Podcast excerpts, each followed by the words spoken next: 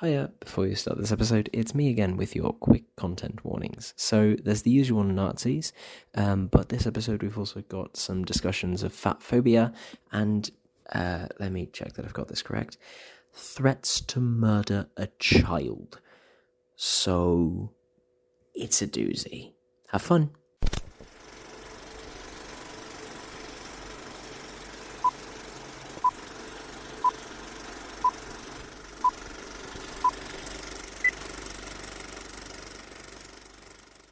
Oh, are you ready to talk about these movies? Because they are they. Ooh, this is a this is a mixed fucking bag. Oh, same. Okay, yeah, I agree immediately. Yeah. But oh god, there's so many. I know last time there were 12 as well, but there was one we couldn't watch. Yeah, This time there were actually 12. yeah. uh, For me, some of these are probably the highest heights we've ever had in this entire podcast, Uh-huh. and some of them might possibly be the lowest lows. Actually, no, I don't think anything No. hit Chang.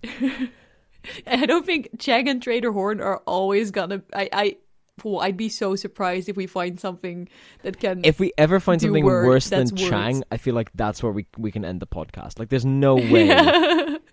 our search for Search for the search for- worst. will have ended at that point. Yeah, no, I agree. All right. Shall we um shall we roll the intro? Yeah.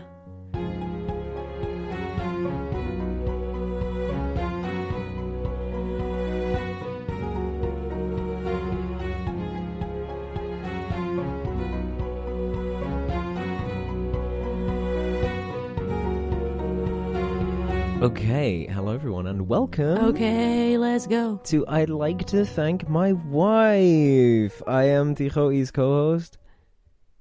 Hello? Hello? Oh, Wait, I did I'm- not hear a word you just said. Oh, my chair, my chair was on my cable. I am E.T. host co-host. We are professional podcasters uh, who are taking you through the entirety of the Academy Awards from start to present day. Yeah, Yeah. we've arrived in 1936. 1936, honoring the movies released in 1935. The Academy Awards this year were hosted by AMPAS president Frank Capra, and we have a bit of a milestone year on our hands. Come up and get it, Frank. Yeah, come up and get it, Frank. Are you ready for the little milestone that we're going to cap off this first, I guess, year of our podcast with? Oh, exciting! Yeah. This is the first year in which the awards were officially called Oscars. Oh my God! Yup. That's so cool. It's good, isn't it? Our podcast starts making sense now. Yes, it's fi- it's That's finally really cool. finally Oscars time. Oh. There wasn't that much going on this year. It, it was pretty Mm-hmm. similar to just last year in most things, but one new Academy Award was added: the short-lived category of Best Dance Direction. Oh, I get that. There are so many musicals going on. Oh yeah, it's gonna be eliminated in three years, but for now, we've got but it. for now, it's cool to have. Yeah, it's grand. I will give you a, uh cheeky little hint at our Best Picture winner, which is that this was the last year hmm to date where our winner won Best Picture and nothing else. But they won Best Picture and nothing else. Okay. Nothing else. Okay. Interesting. So now I'm going to spend the That's rest of this podcast trying to not slip up and go, ah, but they won the Academy Award They won the other award. Yeah. yeah, yeah. Well, even if you do, I always forget which ones you say that about. So Oh, that's absolutely true. Yeah. And we have 12 of them now, so there's lots Yeah. of uh, yeah. There is one movie that we didn't watch that is very significant that I want to mention immediately because it's Mhm. very award related, which is that Best Actress nomination this year was Miriam Hopkins for Becky Sharp. And Becky Sharp was a color film. This was the first Academy Award nomination for a color film. Wait, but uh, well, for full color film then. Last time we had a little bit of color in this. Yeah, f- a full- full color. Full ah, color. full color. yeah. Oh, that's really cool. Damn. Yeah. So We're uh, yeah, getting no, there. no no cinematography yet. We're gonna hit that next year. That is gonna be that's gonna we're gonna hit the Mhm. ground running. But uh, Oh, I'm excited to see more color going into the next years. Me too. I'm very excited that we're finally getting there, especially because I have a few fun facts about some movies where you're Oh. to really find out how the lack of color is um a thing.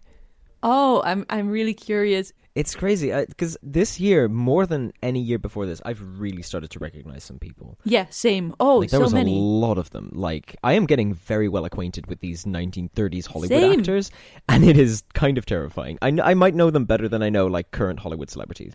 Same, it's crazy, but I love it because there was also one movie. We'll get there when we get there, but there was one movie making all these references to other Yes, movie stars, and I was like, I know that name. I know what they're talking about. I know why it's funny. There's one person here who we're gonna see like what three fucking times. Oh my god, this guy. This dude. So a lot of stuff going on. Yeah. One final thing about these Oscars is that it was the second and also last year that write-in votes were permitted. Thank the Lord. Yeah, they cut the write-in votes after this. Yeah. But also, I think for several of these movies, they got more write-in votes than they got actual like Oh. yeah, than the actual nominees got. So Oh. Yeah, it's just it sounds cool and democratic, but I don't think it really works as a system for this. no, absolutely not. And then there's one more final thing about these awards, in that this Mhm. is one of the only awards that we're going to revisit. Oh. Yes, we're going to revisit it in two years. Because A Star is Born, which is one of our Best Yeah. Picture nominees, has a major scene set at a fictitious version of the 8th Academy Award specifically. Yo, that's so cool. Yeah, right? I'm excited to see that. I mean, in general, just seeing the old version of that movie is gonna be cool. So. Oh, it's going to be really cool. But uh, let's not get ahead of ourselves. Let's start with these movies. yeah. And starting off at the top, that would be Alice Adams. Alice Adams is a Katharine Hepburn movie. The second It time is. we're seeing her. Yeah, I like Katharine Hepburn. I like Katharine. she does have a a lot. very specific style of acting. Mm, but I, it feels sort of comfortable. Yeah, exactly. Yeah, It's not super realistic, maybe, but it's no, but it feels. Yeah. She feels like someone I would feel like just. I'd feel nice being around her. Yeah, exactly. Um, the movie itself doesn't have that much going on. It's No. mostly It's about the girl called Alice Adams. Based on a It's book, based on a book? also called Oh, Alice okay. Adams. I think it's mostly cool for young teen girls that are really into romance. It wasn't entirely my thing, uh, but Yeah. yeah, it's basically about this girl, Alice Adams, and she is the only girl in town, or at least the only one of the girls that she hangs with, that is poor. Yeah, And none of the men really want to look at her because of that, and that sucks because she is kind of a hopeless romantic. Yeah. It's also not just that she is poor, her entire family, like her dad is Yeah. he's not necessarily like poor or or, or unambi- he's a very he does his job and he does it really well, but he's sick and he doesn't Yeah. really have ambitions to do bigger things. And his brother Mhm. her, or her her brother is like he's a chill dude and he's living his good life and he doesn't want for Mhm. more. He's chilling with, you know, the African Americans, which is a, Yeah. a big social embarrassment thing and he's just like, "Nah, man, these are chill people. I like hanging out with them. I don't need more than that." Yeah. But her and her mother are very much like, no, no, we need to be high society. hmm exactly. Mostly, her mother is constantly talking to her father, like, "Oh, we need to get more money because you know Alice isn't happy," and Alice doesn't show it herself, but she is constantly pretending to be richer than she is. Yeah. Especially, there's this guy that comes along. That's where the love story starts. Good old and Russell. she keeps lying to him. I think he notices a little because it's very obvious Mhm. that she's lying, but she is pretending that she's rich. And oh yeah, we do live in this old house, but you know that's just because my dad can't let go of it because he's so attached to it. But really, that's the only thing that looks poor about us. I promise. Um, Yeah, this black woman who we've asked to cook for us is absolutely our maid and not just a woman who we've hired off Yeah. the street for an evening. That's why Mhm. my dad doesn't know her name is just because he's such a silly he he jokes like that. Such a silly goose. also, the servant is Hattie McDaniel, played by Yeah. Hattie McDaniel, who is in a few years going to be the first Afro American to win an Oscar. So Uh, that yeah, was cool. I'm to very see. excited to see Hattie McDaniel here. Yeah. I think she's one of the first characters we've had that doesn't really have the typical black scent. Like she just speaks like a normal human. Yeah, Yeah. yeah. Except Imitation of Life. Except year, Imitation of, course. Life, which was yeah. Other than that, yeah, Yeah, it's phenomenal. it was a fine movie to me. This one was kind of. It's not bad. It's fine. I just am not into it. I'm not into the Romans and the, uh, you know, one and a half hours of, oh, this guy and I love him. Uh, Yeah. But we can't because he's rich and I'm not. yeah, it's um, it sure is. To be fair, this was different in the novel. Hepburn did fight for that. Hepburn and the director, because in the novel she doesn't end up with Russell. okay. He does end up going, well, you know, I'm very not in love with you anymore now that I figured out that you lied, and Yeah, which makes sense. Oh, Because yeah. in a movie, it's like, oh yeah, actually, by the way, I lied about so so many things. yeah, I know I'm I've been systematically lying to you for the past yes, two months. and he's like, that's chill, that's fine, that's I'm okay. vibing. Yeah, Where okay, maybe they could still end up together, but he could at least maybe say Yeah, the- something about it. the original ending because they changed it a little bit from the novel in that Alice did go to get a job, but they to get her like a, a secretarial school like thing, and it ended with their relationship sort of up in the air. But the novel very definitively goes, no, no, they're done. They're cordial and they're nice to each other, but they're not going to get together romantically. The movie was going to Yeah. be more like, okay, you know, maybe, maybe in the future, and then RKO executive said, "What? No." No, no, they have to get together. It's a romance movie. And Hepburn and Stevens said, no. And then George Cukor, you know, director mm. of so many things, said, Little woman. well, I mean, I agree that your ending is more realistic, but it is box office poison. So they, um, Yeah, fair enough. It would be, I'd say. yeah. So, uh, so yeah, they changed it. Hmm. Eh. Eh, I, I, I, not for me, but I think if you're really into romance, then this is the better ending. Oh yeah, Um, and it, it's also what I should say here is that this movie sort of brought Katharine Hepburn back. Oh, Yeah, in retrospect, it is seen by people as one of her two or three finest performances. And the thing is that while Little Women was a phenomenal movie, hmm her popularity kind of declined afterwards because Little Women, it doesn't really make her look like a warm or kind person, which again is that's Yeah. the whole point, and I fucking love the movie. But I can imagine in a less progressive time, yeah. people didn't like her much. And so her performance in Alice Adams, it is said generally that this helped her portray like more warmth and vulnerability than she'd ever shown previously, which brought her back up to the top in the public's perception. Oh, Which she personally has Good said that her. she's always viewed this as one of her favorite roles. So um, oh, that's sweet. yeah, it, it's quite nice. Should also say that this movie, she was nominated for Best Actress. She didn't win it. Hmm. Bette Davis won it.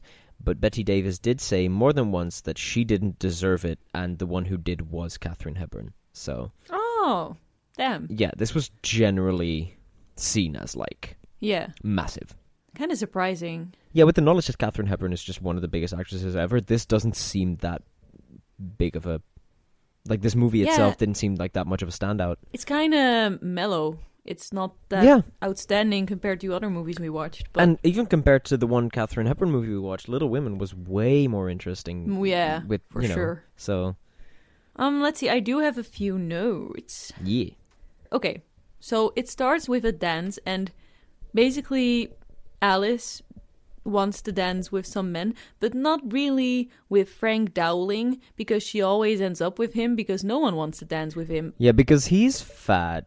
He's not even that fat, No, but he in isn't. the movie's like, oh, he's fat. Yeah, everyone's like, "Oh, he's stubby and he does it," and and then he walks in, and it's just like, "That's just a dude. This is And- a regular dude." Yes, and everyone, including Alice, I mean, she's nice to him, but they are like, I don't want to dance They're with you. Like, so he's, mean. he's that guy. And then, like, we get to see him, and we get to see him interact with Alice, and he's so sweet. He's the loveliest. He's such dude. a nice guy. He even goes, "Well, He I wanted to doesn't thank you for not being a dickhead to me," followed by her being a dickhead to him.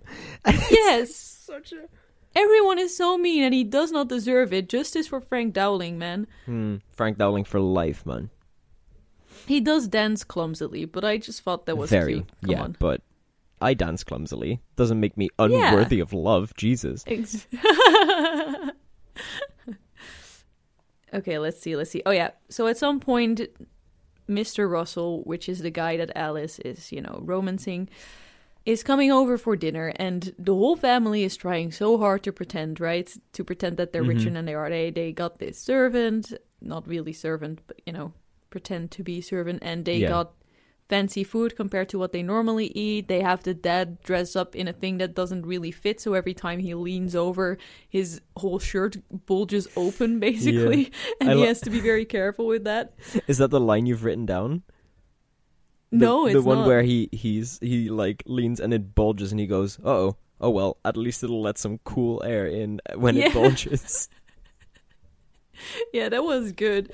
But the whole visit, I couldn't. Oh, I couldn't watch it. It's so much um, secondhand embarrassment because this Mm. Mr. Russell also doesn't say anything. Like everything around him goes wrong, but he is just kind of silent about it, and it, it you can just you can just feel the pain. You know, um, yep. like at the end, even they serve melted ice cream because they had ice cream, but it was really hot. So you can just see them eat this melted fluid. Ugh, no, nah, mm, no, thank you. Yeah, it was it wasn't great. Any more facts? I have- have we had them? One tiny fun fact. There was a little disagreement among Katharine Hepburn and director George Stevens about the scene after the party, because in the script she was supposed to fall onto the bed and break into to loud sobs, but Stevens wanted it to be a bit more understated. He wanted to just walk to the window and cry with the rain falling outside. Uh-huh. But Hepburn could not cry on command, so she just asked the director, like, "Hey, George, could I maybe like do this scene as it's in the script?" To which he responded by yelling at her furiously, which made her cry so they could film the scene. Can we can we stop making it a thing where the directors are just making the actors very sad so they cry for, For a real. scene? Can we stop doing that? For real, it's method, but without the actor's permission, right? It's like for yes. Oh my god. so. Uh, that was my my last fun fact for this one. Okay. Yeah. Yeah, what is our next movie then? the Broadway melody of 1936. The Broadway melody I of 1946. fucking loved It was the so it was so good, dude. It Holy was so shit! good. I, I was so going- Much fun with this thing. I was going into this one thinking, oh, for f- another Broadway Yeah. melody because I despised same. the first one.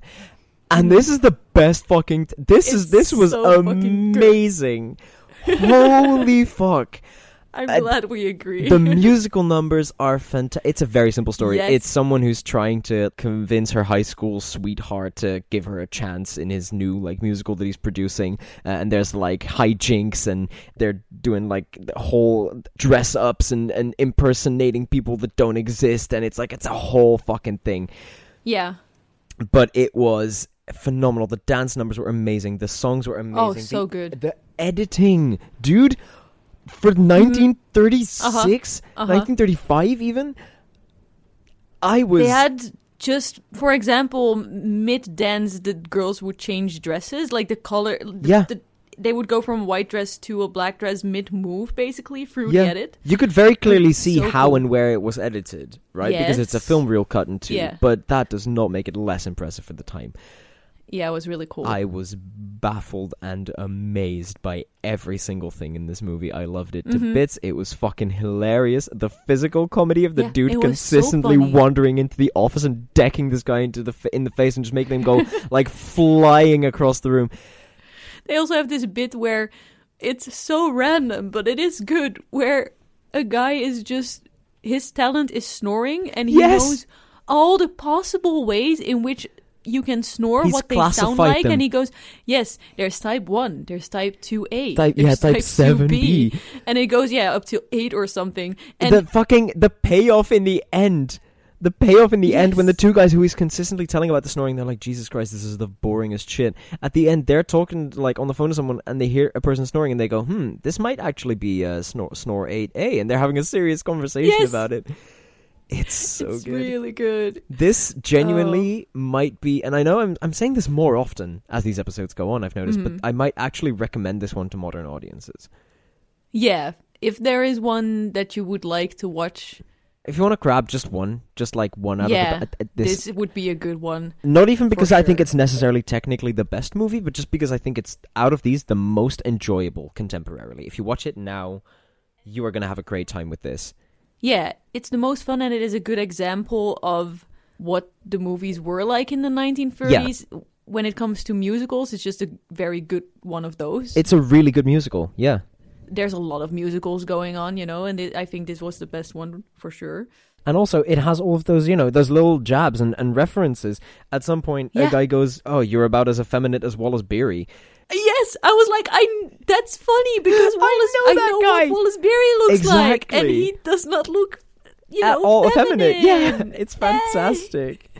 It's wonderful. It's so good. I also really liked. Uh, sorry, I, I have a, one quote from this saved beyond that, Uh-huh. which is um, when the guy who does like his whole thing is snoring. He's like, "Oh, I, I want to be in whatever the guy's name's play is," and um, Yeah. they go, "Oh, really? You want to be in the play? What do you do?" And he goes, "I snore," and they go, "Ah, you're part of the audience." Yes, I also had that screenshotted because It's it was so good. Um, so it, it, it's a little bit more detail. Yeah, This woman really wants to be part of the show. Irene. Irene really wants to be part of the show, but he's too busy trying to find someone else to do it. And then there's this gossip journalist who like invents Mm-hmm. a really talented performer and he's like, a well, French you know, performer. yeah, this French performer and he's like, "Oh, this French performer is in town and um she is the best performer ever." And the other guy goes, "Oh, I need this woman in my show." But she's made up. She doesn't Mhm. exist. So eventually they find this out and Irene decides to pretend to be the French girl and it's it's hijinks and yeah. screwball comedy. And uh, can I just give a quick shout out to Una Merkel, who we know from 42nd Street, who was the receptionist in this Yes, because she was consistently the funniest person in this movie. Yeah, she was really good. She was hilarious. Holy fuck, did I love this woman. Mm-hmm. Mm-hmm. For sure. I was also immediately wondering if the story was the same as the Broadway Melody of t- 1929, which we watched for the second Academy Award. It isn't. Not sure why it's then also called the Broadway Melody. Maybe just publicity, but uh, No, no, no. The Broadway Melody was the one with the um the sisters that Yes. were backstage in the. yeah, yeah, yeah. It's a spiritual sequel to that, where it's someone trying to break into show Oh. business. But there's two more after this. We're not going to watch those because okay. they didn't get nominations. But there is the Broadway Right. Melody of 1938 and the Broadway Melody of 1940. I see, I see, I see. Okay, well, uh, could have still called it something else, but sure.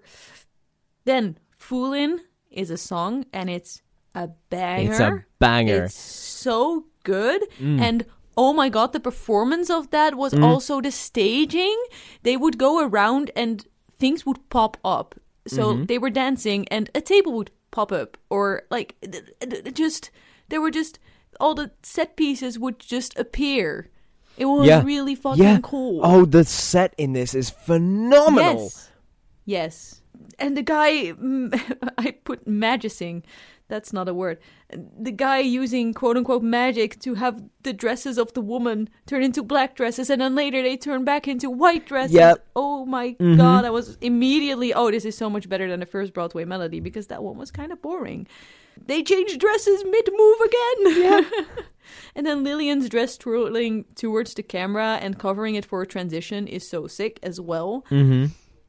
Irene's introduction, the main character that we just talked about, is wonderful. I'm gonna, I have a screenshot. It's a conversation, so it's a bit long, but let me grab it. Irene comes into the office of Robert Gordon, who is the guy putting up a show. Mm-hmm. And she says to the assistant, the secretary, the Una Merkel, uh, is this Robert Gordon's office of Albany? And the secretary goes, What's that? I say, is this Robert Gordon of Albany's office? Albany office? No, no, New York office. Yes, I know, but what I mean is, is this Robert Gordon's office in New York of Albany? See if this is it. You want to know if this is Albany's office of Robert Gordon's New York? Now you got me doing it. Now then, let's start from scratch. Just who do you want to see? Bob. Bob? You mean Mr. Gordon? Yes. What's your name? Irene Foster. Of Albany. Why, yes, how did you know? I'm psychic. Really? I just I think that's a good example of the kind of comedy that it has. At the start of the movie, the reporter gets told not to have only stories about whose babies are being born because that's basically the only gossip he reports, but not really enough gossip. It's not juicy enough. And his friend comes up to him, Bert, who do you think is gonna have a baby? Who? My mother. From now on, nobody's gonna have babies. you you can't stop my mother from having a baby. Yep.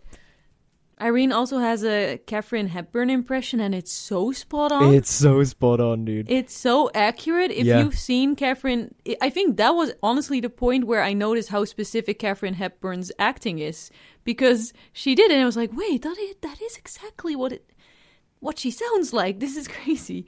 Yep. Um, Irene is played by Eleanor Powell, and she dances phenomenally as well. Yeah. And then I read that her last name was Powell, and I was like, wait, is she related to Dick Powell? She isn't. Just so we all are clear on that, she's not related to Dick Powell. Would have No, been good. But she did choreograph her own dance routines. Yo, Yes. Bonus points. and the dances, yeah, she she was by far the best dancer there. She was like, it was phenomenal. really cool. Yeah. One thing maybe to note about these movies, and it's with all of them so far, almost all of the dancing involves tapping. There's always oh, tapping. Oh, yeah. And I think they record the sounds of the tapping separately because it will happen pretty often that the shoes don't match the Mm. sound. And sometimes I I'm like maybe it's just because I don't know what sounds the shoes necessarily make and it's just because I'm not an expert, but sometimes it's like no, no, this is definitely not the sound she's making with her shoes right now. It's basically standing still and still I'm hearing click click click. Um, scans, yeah.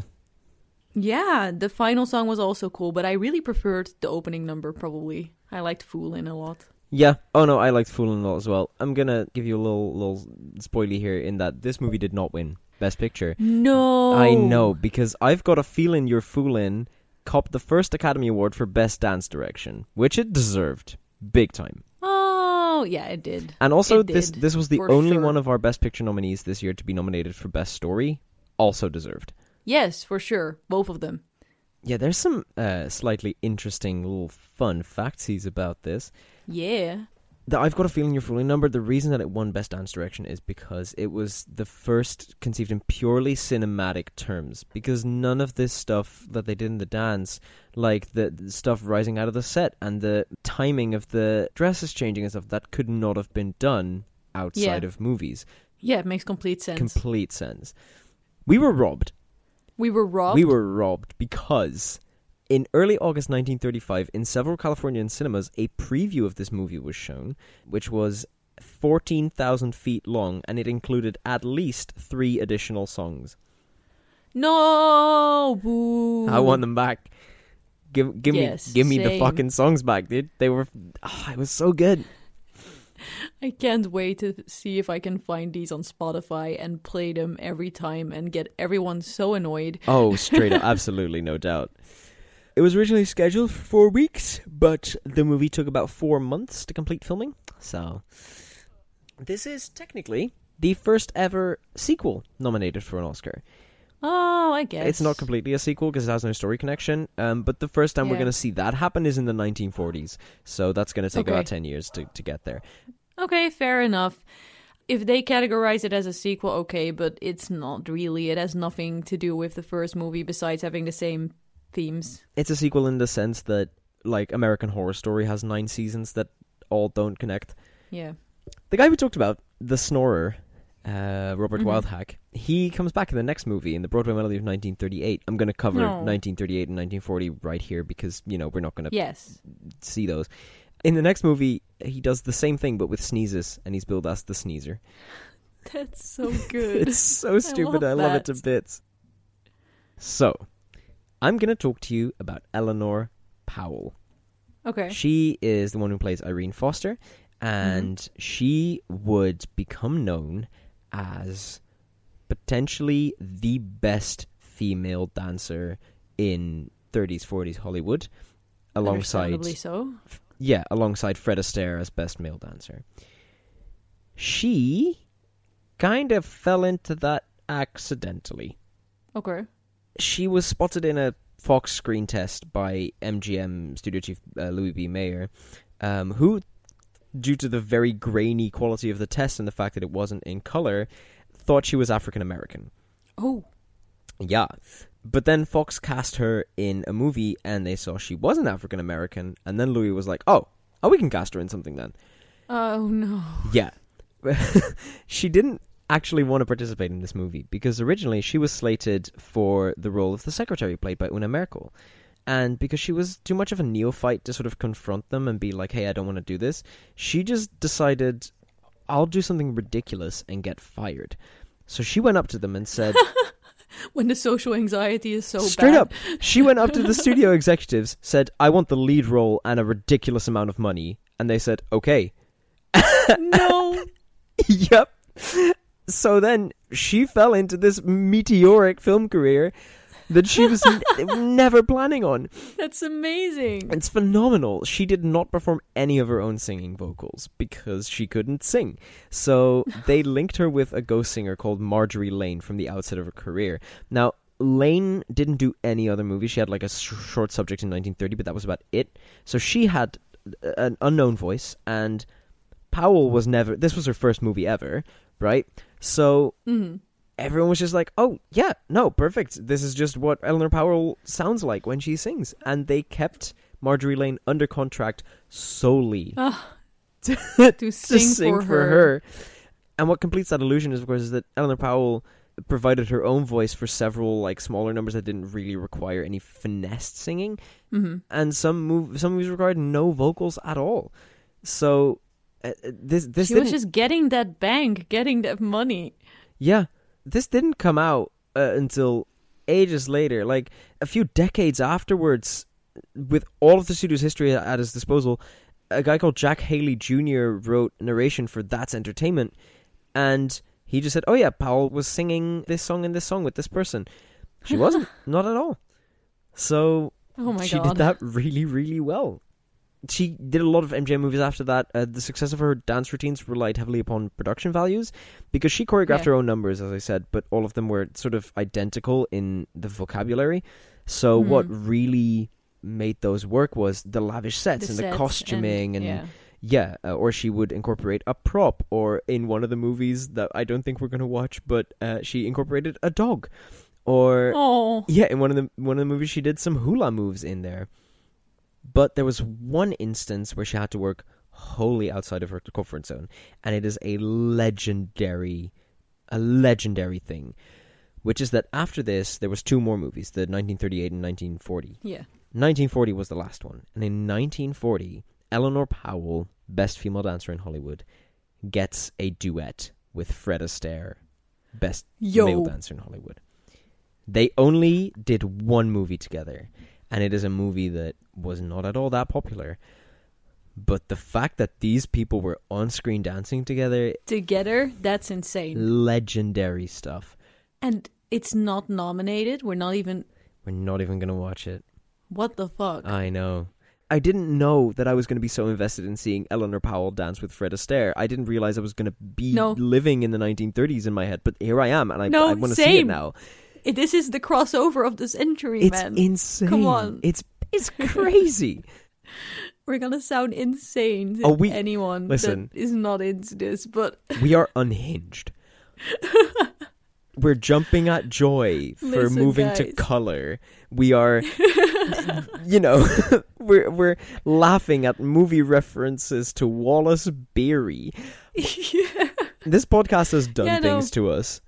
Yeah. Like this Oh, is God. this is our final episode of the year that we're recording now, and it's Right. I just to really look back. This I I've been fundamentally changed as a person, and I think I think Broadway Melody of 1936 and the amount of Confirms joy it. I got from it, yeah, really, really, really clearly establishes how much it's done to me.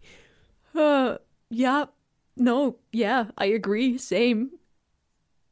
Anyway, I, I think even though we may not want to, we should move on. Yes. So Captain, Blood. Um, yeah. I think for me this one was kind of mid again. It's not that bad, but Not it's at all. also not. Mm, it's a bit long. It's fine. It's pirates, but Yeah. spoilers. There's another pirate movie coming up that was better. Yeah, there. Yeah, I also would say so, probably. Yeah. Captain Blood is about a guy that's his last name is Blood, so he is Captain Blood. Should also add his first name is Peter, which makes the whole Yeah. thing way less cool instantly. True. So he gets sold off and becomes a slave in Port Royal, but he kind of builds credit by he's a doctor, so Mhm. he starts tending to the higher ups and whatnot, and they start to like him. But he is not into being a slave, surprisingly. So at some point, he makes use of an attack on the country to steal a boat and become a pirate. Yeah, he do- yeah. I, I feel like this is a vague summary, but it is kind of what it is. Yeah, it's there's just- also a woman, of course, It's which just she falls funky in love pirate adventures, and he finds love, and they fight the bad pirates, and Yeah, it's funky pirate adventures, but getting to him becoming a pirate took way too long. I think I yeah. would have. Yeah, I would have Yeah. enjoyed it much more if it because I think it's two hours and the entire first hour is not pirates, even though later it becomes very clear that that is the main story. yeah. So why do we take so long to get there? Well, it's studios being incompetent because the reason they remade they they made this originally as a silent picture, and then they decided to Hmm. remake it because Treasure Island and Count of Monte Cristo were Treasure really fucking yes, Treasure Island. fucking Shut Island. That's how fuck up. influential it is. These were really good pirate movies or like adventure movies, and they were like, "Oh, we have a movie with um with ships that we can remake." And oh, then yes. yeah, so we didn't like it much. Everyone else did, though. Oh, okay. It became an immediate hit. The score also got an Oscar nomination, which is fair. I did like I Mm. like the music was alright. And yeah, just some some really quick reviews to give you an idea. Blood is a spectacular cinematic entry which, while not flawless, is quite compelling. Its sundry little discrepancies, however, count against a more satisfying final tally. huh. Like this is one of the, the movies that made the write-in votes get abolished because the movie itself is not No. that fantastic. But despite not being nominated, Michael Curtiz received the second highest number of votes for Best Director as a write-in, and Erich Wolfgang Korngold and Casey Robinson, who I want to very quickly make sure that I got this right. This the Erich did the music, and Casey did the screenplay both of them, also unnominated, received substantially more write-in votes than most of the official nominees. Huh. Because people just fucking loved a good pirate movie. To be fair, Wait, uh, if you look at them from a technical standpoint, I'm sure that the Pirates of the Caribbean Yeah. movies are not that great either. But I, I'll go to bat for them. They're fantastic. so I guess this is maybe, maybe sort of the Great Depression version of that, of like Maybe. we just, we just need some kind of fucking adrenaline, man. I guess so. I guess so. Again, it's not bad. It's just not that entertaining. It takes too long mostly. I think that's my main problem with it. I agree. Yeah.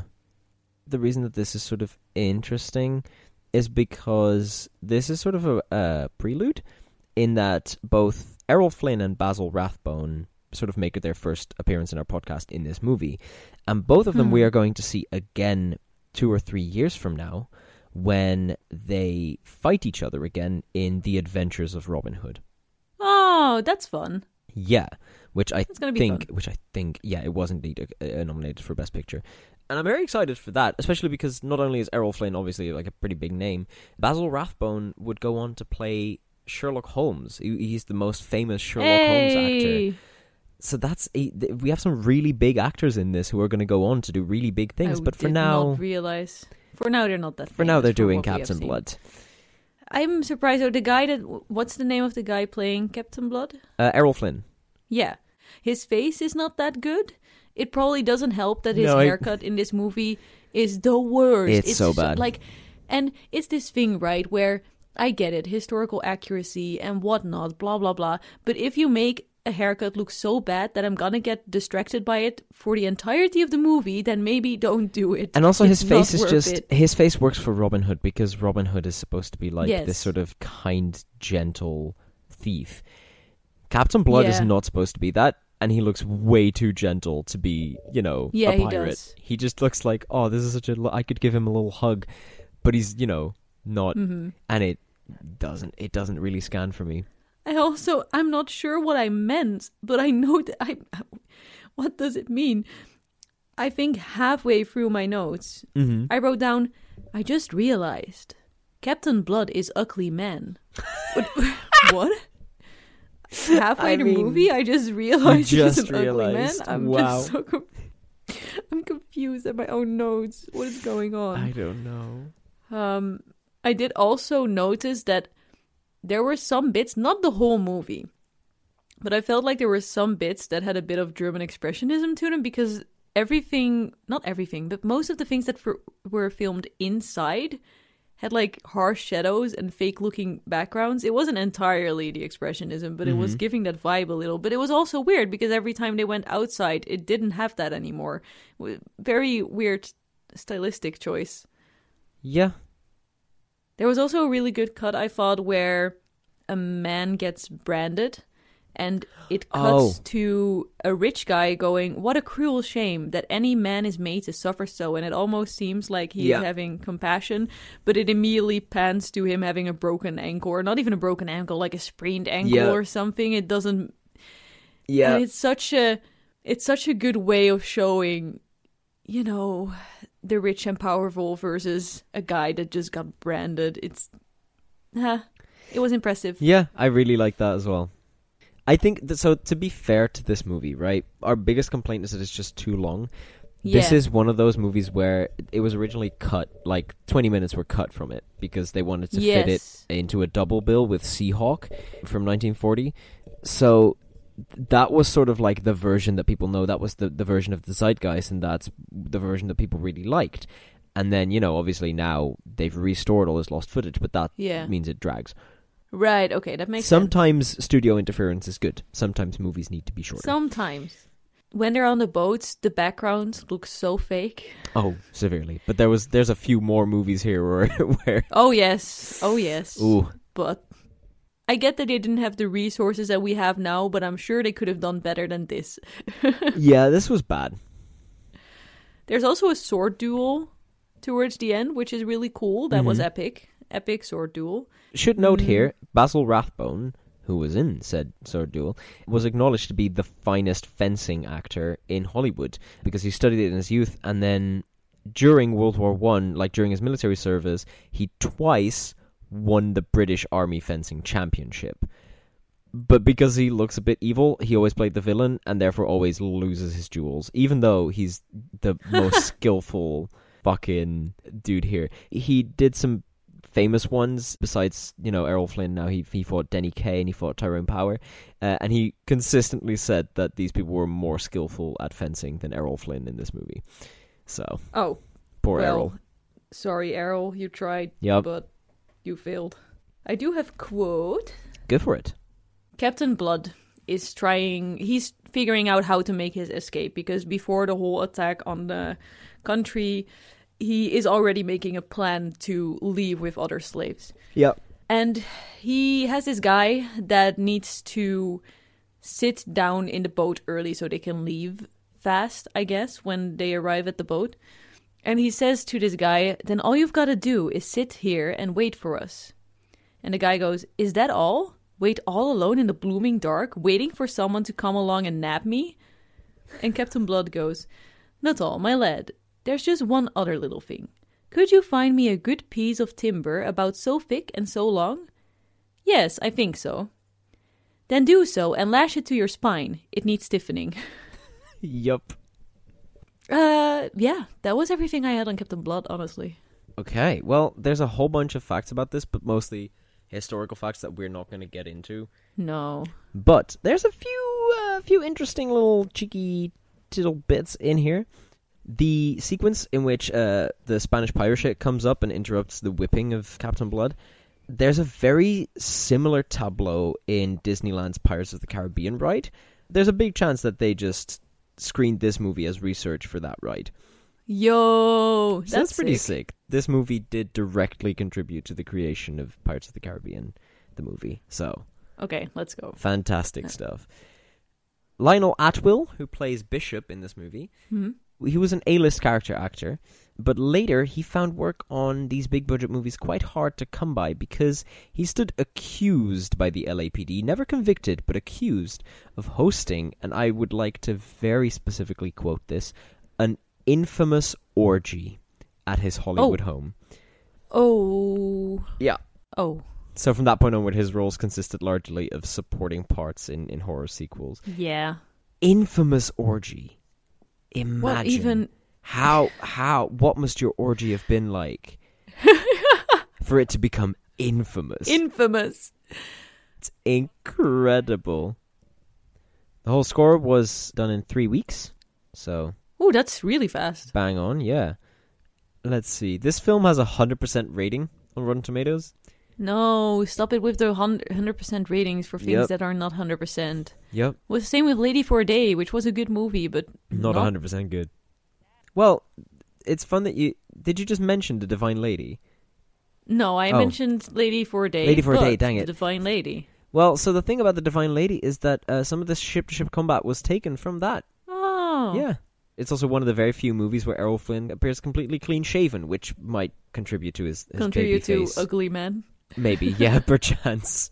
Although they worked together 12 times total, Errol Flynn and director Michael Curtiz disliked each other intensely. No. Why would you do this? Why would you do this to yourself? I don't know. Let's see. Six editors worked to reduce the 60,000 feet of film to 11 reels in time for a Christmas release. Ooh. Errol Flynn wrote a biography, and in Oh. that book, he states that he played many fun pranks on Olivia, his romantic Oh, lead, who was 19. One of them was leaving a dead snake in her underwear. What the fuck? Yeah, isn't that just so wacky and fun? Ooh, that's so funny. Isn't that such a quirky prank? Oh no. Yeah. oh no. Jared Leto, who? the final battle sequence between like the pirate crew and the French ships used one of the largest technical crews ever assembled for a film f- for that, That, time. makes sense. The battle scene also required 250 extras. This was essentially 1935's like Battle of Helm's Deep. Okay. Okay. They had to reshoot a lot of Errol Flynn's scenes because he was so nervous during early shooting because it was his first major starring role that they had to No. retake it later in production when he had gained an acceptable level of confidence. Oh. Yeah, it's kind of a vibe. He was also ill with malaria during filming, so that probably did not help. That definitely did not help. Nope. Uh, and then one more teeny, teeny, weeny, tiny, weeny fun fact, which is that a bunch of years later, in 1962, Errol Flynn's son, Sean Flynn, would go on to star in a sequel to this film called The Son of Captain Blood. Oh, that's cute. That's, a vibe, cute. right? So yeah, that's uh, that's Captain Blood. That's Captain Blood. All right. Good time to move on. To David Copperfield. No. Yeah. Why no? I thought this was all right. No. No, it was fine. No. To be fair, I quite like Charles Dickens. I've never read anything Charles Dickens, so I'm not really sure Mm, fair. if I like or dislike him, but I feel from the vibe that it's to me a bit boring. Yeah, it's for those of you who you know, it's it's David Copperfield. Child who keeps getting moved to different homes because his mom dies and his new father sucks, who sends him to family. Then he runs away there because he doesn't want to go back to his abusive dad. Goes to his aunt, and at his aunt, he needs to leave because he needs to go to school. And then we're, I think, halfway in the movie, and he grows up, and we get the adult part of his life. Yeah, It's, it's fine. it's all right. Just, just a bit boring to me. That's fair. It's, it's again, I think one of those things where at the time this was like a really sort of fresh thing, but now there's been so many movies like this where it's like, Yes, but it's also it's directed by the same guy as Little Woman, George Cukor. mm-hmm. Which, by the way, I was three quarters into the movie and I went pacing wise. I feel like it has a similar vibe to Little Woman. Whoa, George Whoa. Cukor also directed that. I didn't realize. I'm so good at movie analysis. but Little Woman was so much more captivating. This one doesn't cover it. I think it's mostly because of the source material that this one is not as good as Little Woman, in my opinion. yeah, no, that, but that's also because Little Women, uh, it just has more meat to it. This is a story about you know Mm. the story is the pull, and for Little Women, it's the story's good, but the thing behind it is the pull. Yes, and there's just there's so many characters in David Copperfield, Mm-hmm. and a lot of them are not as fleshed out. I feel like David himself doesn't have that much of a character, Yeah. especially as a child. And then there's too much shit going on, honestly, because I mm-hmm. don't really get the time to care for any of these characters, which is, of course, it's also part of the story that David doesn't really get to be in a home for very long. Yeah. But near the end of the movie, they do get back to all these characters, like, oh yeah, no, not not Emily dying or leaving, and I'm like, I don't remember Emily. I don't remember her because she was there for five minutes. Yep. Yeah, this this is a bit of a a bit of an issue with it.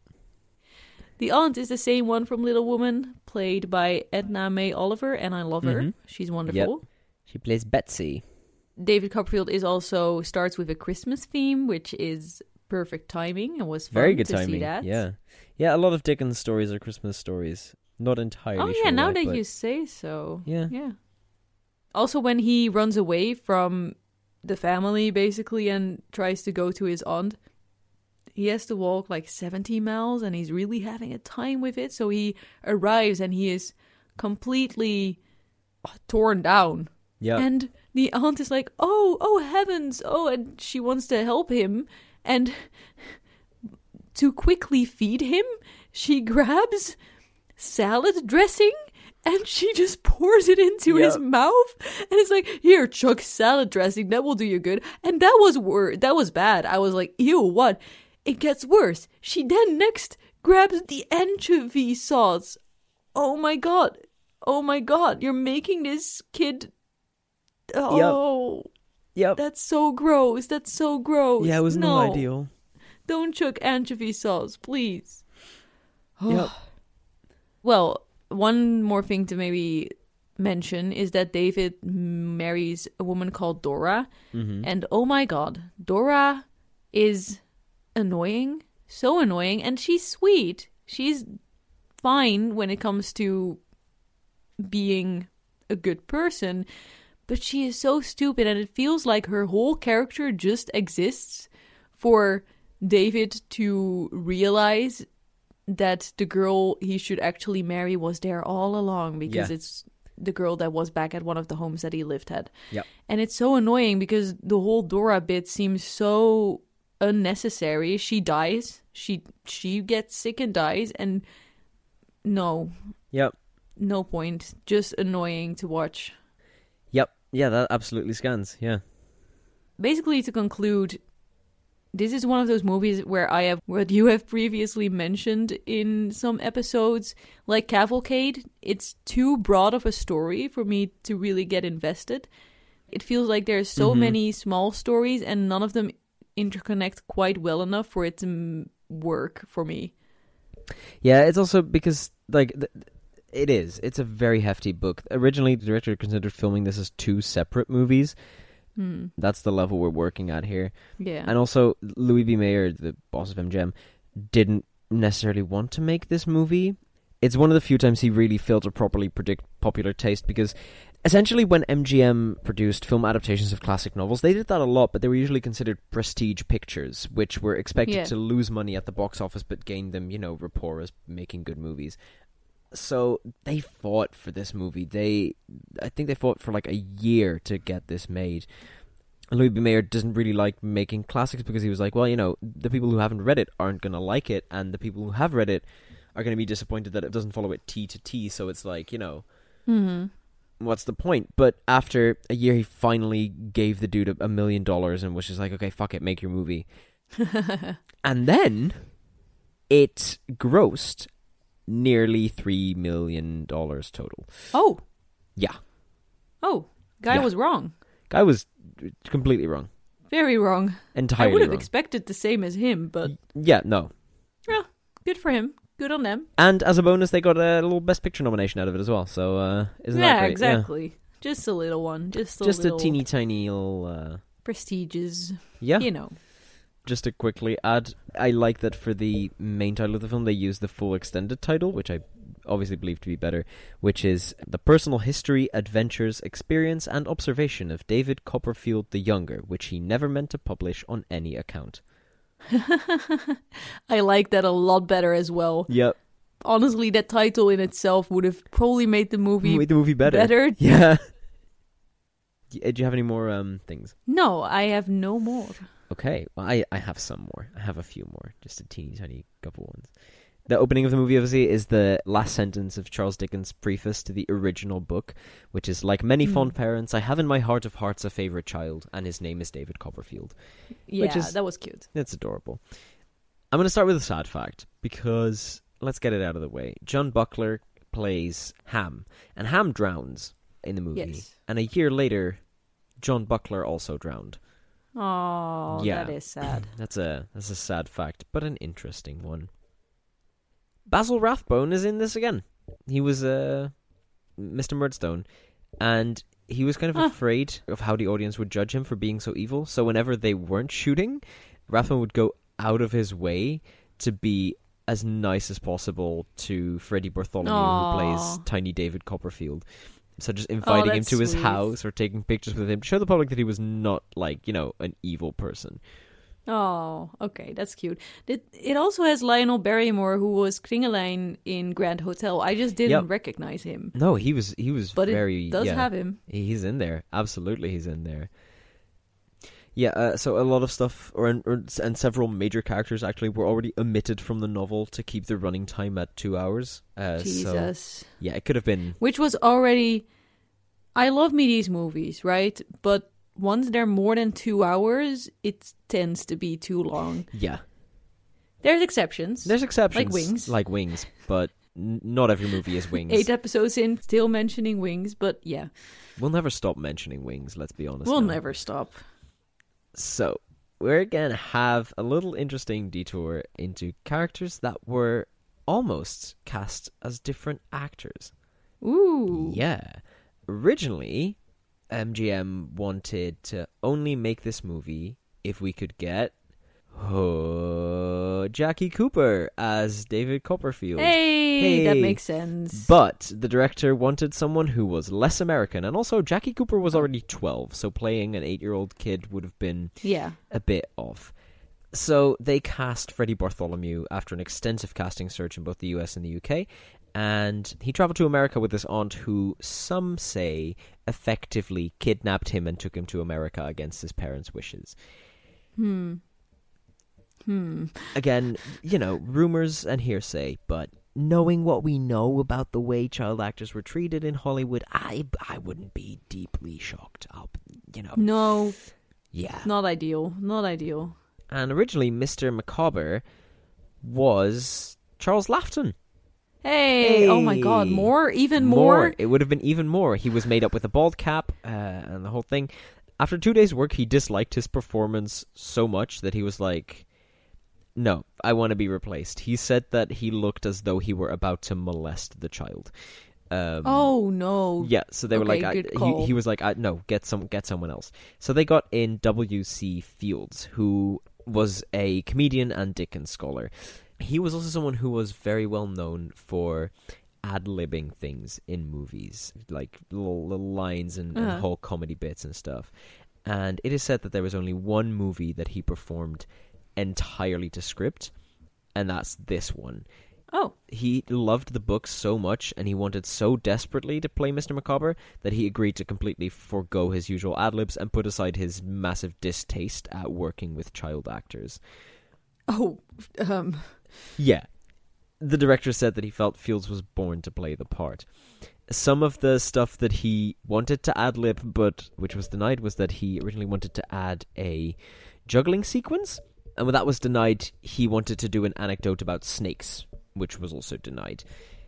And there was one thing that did make it in, which was a suggestion for a visual bit where he uh, accidentally dips his quill in a teacup instead of an inkwell, but that was within the Uh-huh. parameters of the character, so it was fine okay, and yeah, it, yeah, it yeah. was it was allowed.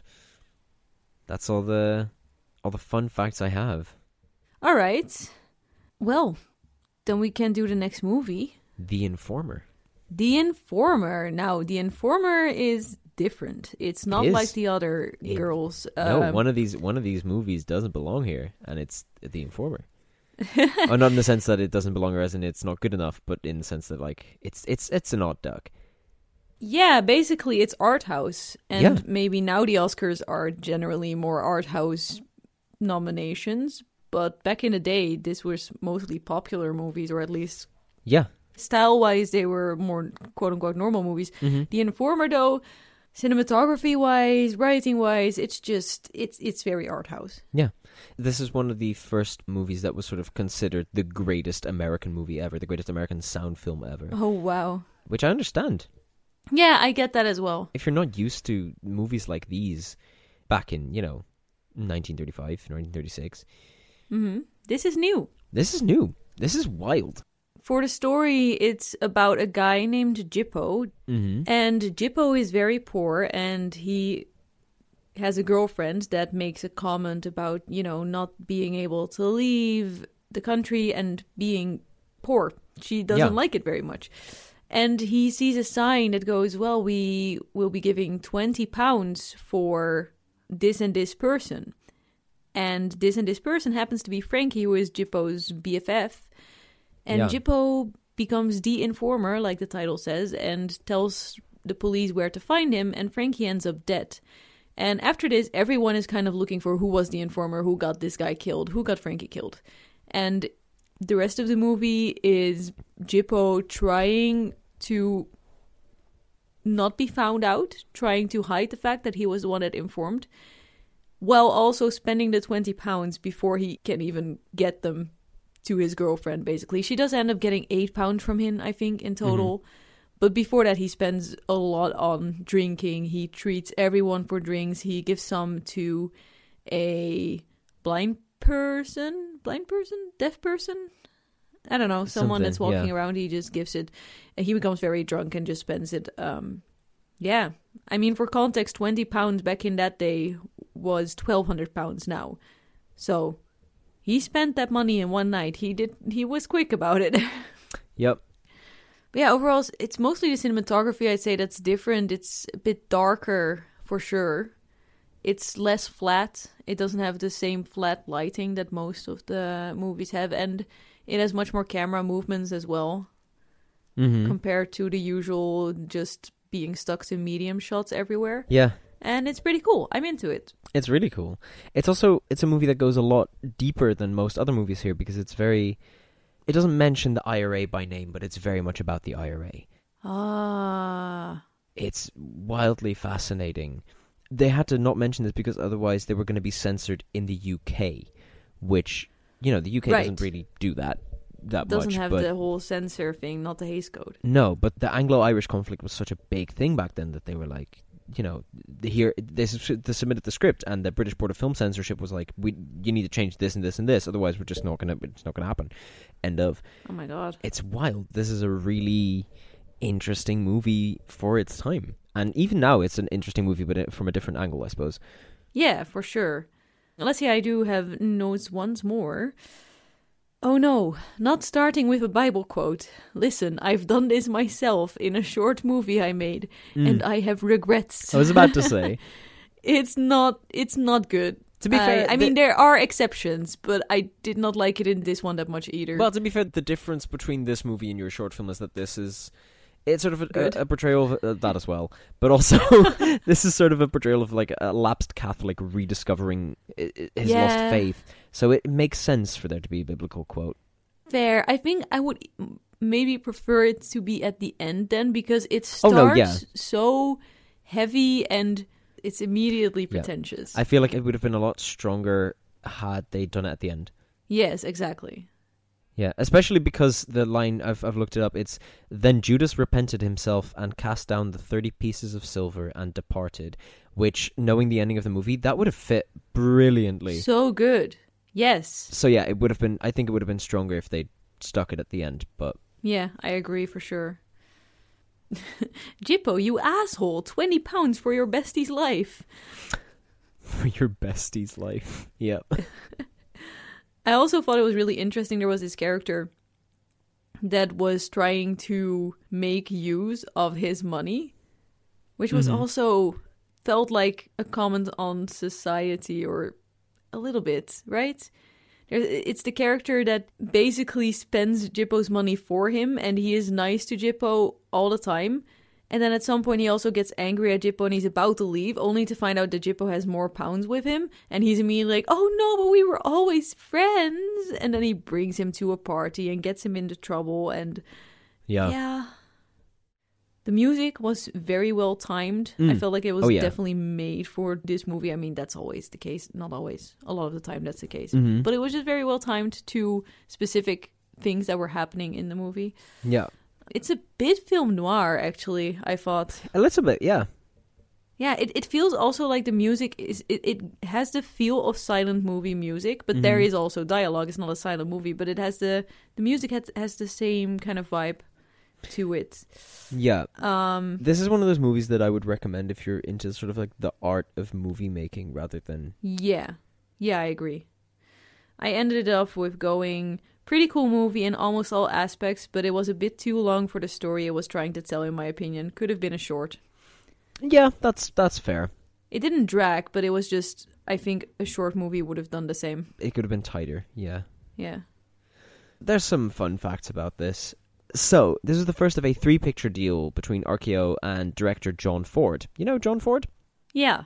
And despite its deserved reputation and, you know, Oscar nominations, it was a low budget production coming in at only a quarter of a million dollars. Hmm. They were also sort of reluctant to make it because it had already been filmed in the UK in 1929. So it was sort of a remake. Okay. Let's see what else we've got. This is the only film ever to win the New York Film Critics Circle Award for Best Picture by a unanimous vote on the Oh. first ballot. Oh, Just damn. yeah, they were like, "Hey, here's some options. What do you guys want?" And they just unanimously everyone voted The on this one. Yeah, Okay. I can see that. yeah. It was originally a box office failure, but it made millions when it was re-released. A 129 cuts were made by the British censors. Oh. Yeah, Oh, oh. that's a record, in case you were wondering. Yeah, I figured. Yeah. Wow. Any references to the black and tans, to violence, the Irish Republic, to support for the Irish cause, all of that was removed. Yeah, Um, that's why I didn't catch on on that. I Yeah. think.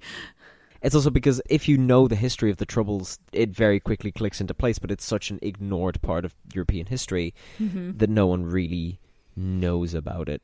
So it's, you know, cutting everything from it is very effective because no one's going to go, oh, yeah, it's about the Troubles.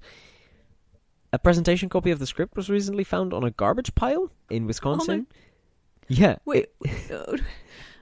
Okay. it was brought on Antiques Roadshow, where it was appraised for about $4,000. So Okay, that's sick. everyone check your garbage piles for scripts from the 1930s.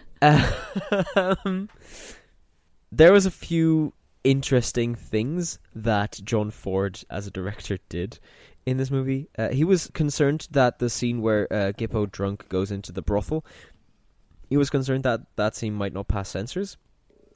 So they came up with the idea to put the cats in hats, aka have all the prostitutes wear hats indoors, making the censorship board not think they were prostitutes. This worked. This worked. Ah, yes. Yeah. The audience surely is smarter than this uh, Truly. board of censor. Okay. So the day before shooting Gypo's trial scene, uh, he also told Victor McLaglen, who plays Gypo, that he wouldn't be needed the next day, so he should just take a break, enjoy himself, don't worry about his lines too much. So McLaglen proceeded to go out drinking, which Ford knew he was going to do.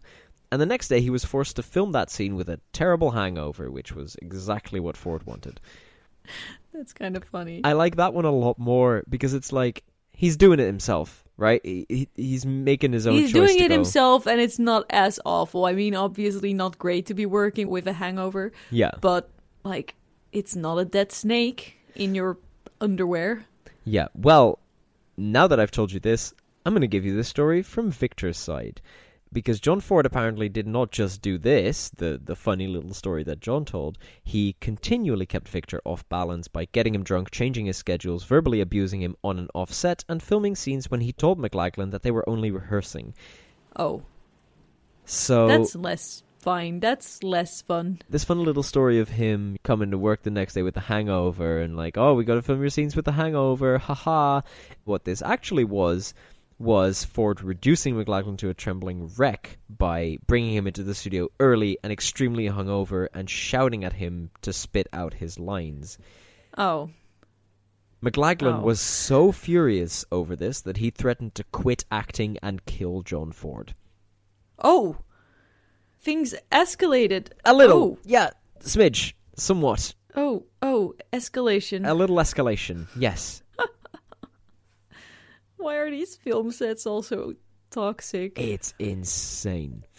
So I have one more fun fact on this. Okay. And it's one that's going to leave you a little bit in the middle.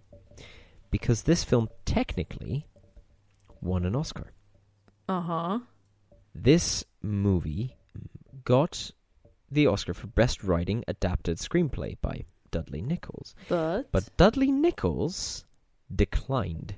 Oh. He turned it down because of union Why? disagreements. Oh. This is the oh. first time an Oscar was ever declined. So I am going to leave it up to you to interpret whether that means that this movie has won an Oscar and is therefore no longer eligible or whether it was declined and therefore It doesn't count. That's so interesting. Fascinating, But isn't it? How do you how do you decline? Do You, you, just simply say no and you do not take the statue. Huh. Super interesting. Yeah. I do have a quote to end up on, which Mhm. is more of a funny quote again, but I forgot I had it. So Go for it. Yeah. at some point, Gypo accuses another guy of being the informer, just a random dude. And he says, Well, yes, this dude informed because Frankie did something to his sister, hmm to this guy's sister, and he's angry about it. He was angry about it, so he informed. And at the end, they have this big meeting to find out whether it was Gypo that informed or this guy. And the main guy doing the, the questioning asks one more question Did you bear anyone a grievance? About your sister Susie, I mean. And the guy goes, Me sister Susie, is it? Sure, me sister Susie's name is Mary Ellen. For the past 28 years, she's been living in Boston, Massachusetts. She's the mother of eight. And to top it off, the guy asking the questions goes, That's enough. And the man says, It is that. Talking about the children. Yup. It, it is enough children. It is you know? enough. Yeah. yeah, that was good. Um, I have one teeny tiny one here, Mm. which I, I only have it for this movie. But um, actually, Actually. when Frankie McPhillip tells his mother he traveled to her house via O'Connell Street, um, in 1922, when this movie is set, O'Connell Street was still officially called Sackville Street. That's so specific again. If you want to get What? more specific, actually, the Irish Home Rule Party unsuccessfully already attempted to change it to O'Connell Street, so it was commonly used by nationalist Dubliners, like the IRA. Okay. Yeah. also, the surname Gallagher is pronounced Gallagher by characters, but in Ireland it's supposed to be Gallagher. Yep. Only Yeah, no. the- nothing else. We're, we're all good. Um, so we can move on to the lives of a Bengal Lancer. Okay, listen, listen, listen.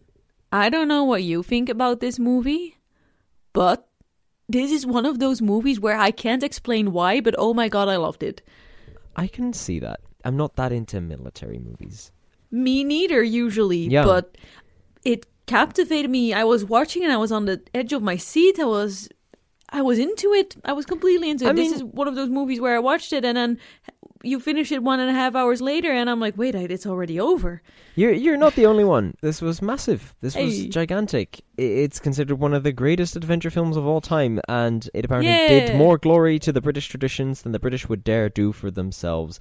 So Oh. yeah, it, it Yeah, uh, I mean, my last note on it already is high, high, high on my list. Why was this movie so good? What the actual fuck? I yeah, I get it. I, I for me, it was more mid, but uh, I fully I understand. get that Yeah, because I can see it doesn't inherently have something special. It doesn't have comedy as good as the Broadway melody. It doesn't have crazy cinematography. I guess the story just really captivated me. that's fair. Uh, it did have to win me over because I, when I first read the title of the movie, I thought it was Lives of a Bengal Dancer. So I went, oh, a Bengal Lancer, not dancer. Well, that's disappointing. Oh yeah, it starts it starts off on the wrong foot. well, it was based it was based on a book. It was based on an autobiography. It has the same setting as the book. That's about where it Uh-huh. ends. Oh. None of the characters from the book are in it. Not even not even it's an autobiography. It doesn't even have the guy who wrote it. What? Oh, None of the it's characters not based on a book. It just plot- vaguely took a book and was like, mm-hmm, Yep, the title and the setting. title. That's all it is. Oh, well, it's about three guys Mm-hmm. Yeah, there are three main characters. Yes. and they are in the army in oh India, India. India, It yes. was yeah, and the main guy who is played by Gary Cooper, early Gary Cooper film, who I forgot was also in A Farewell to Arms. I just didn't notice it was him in that one.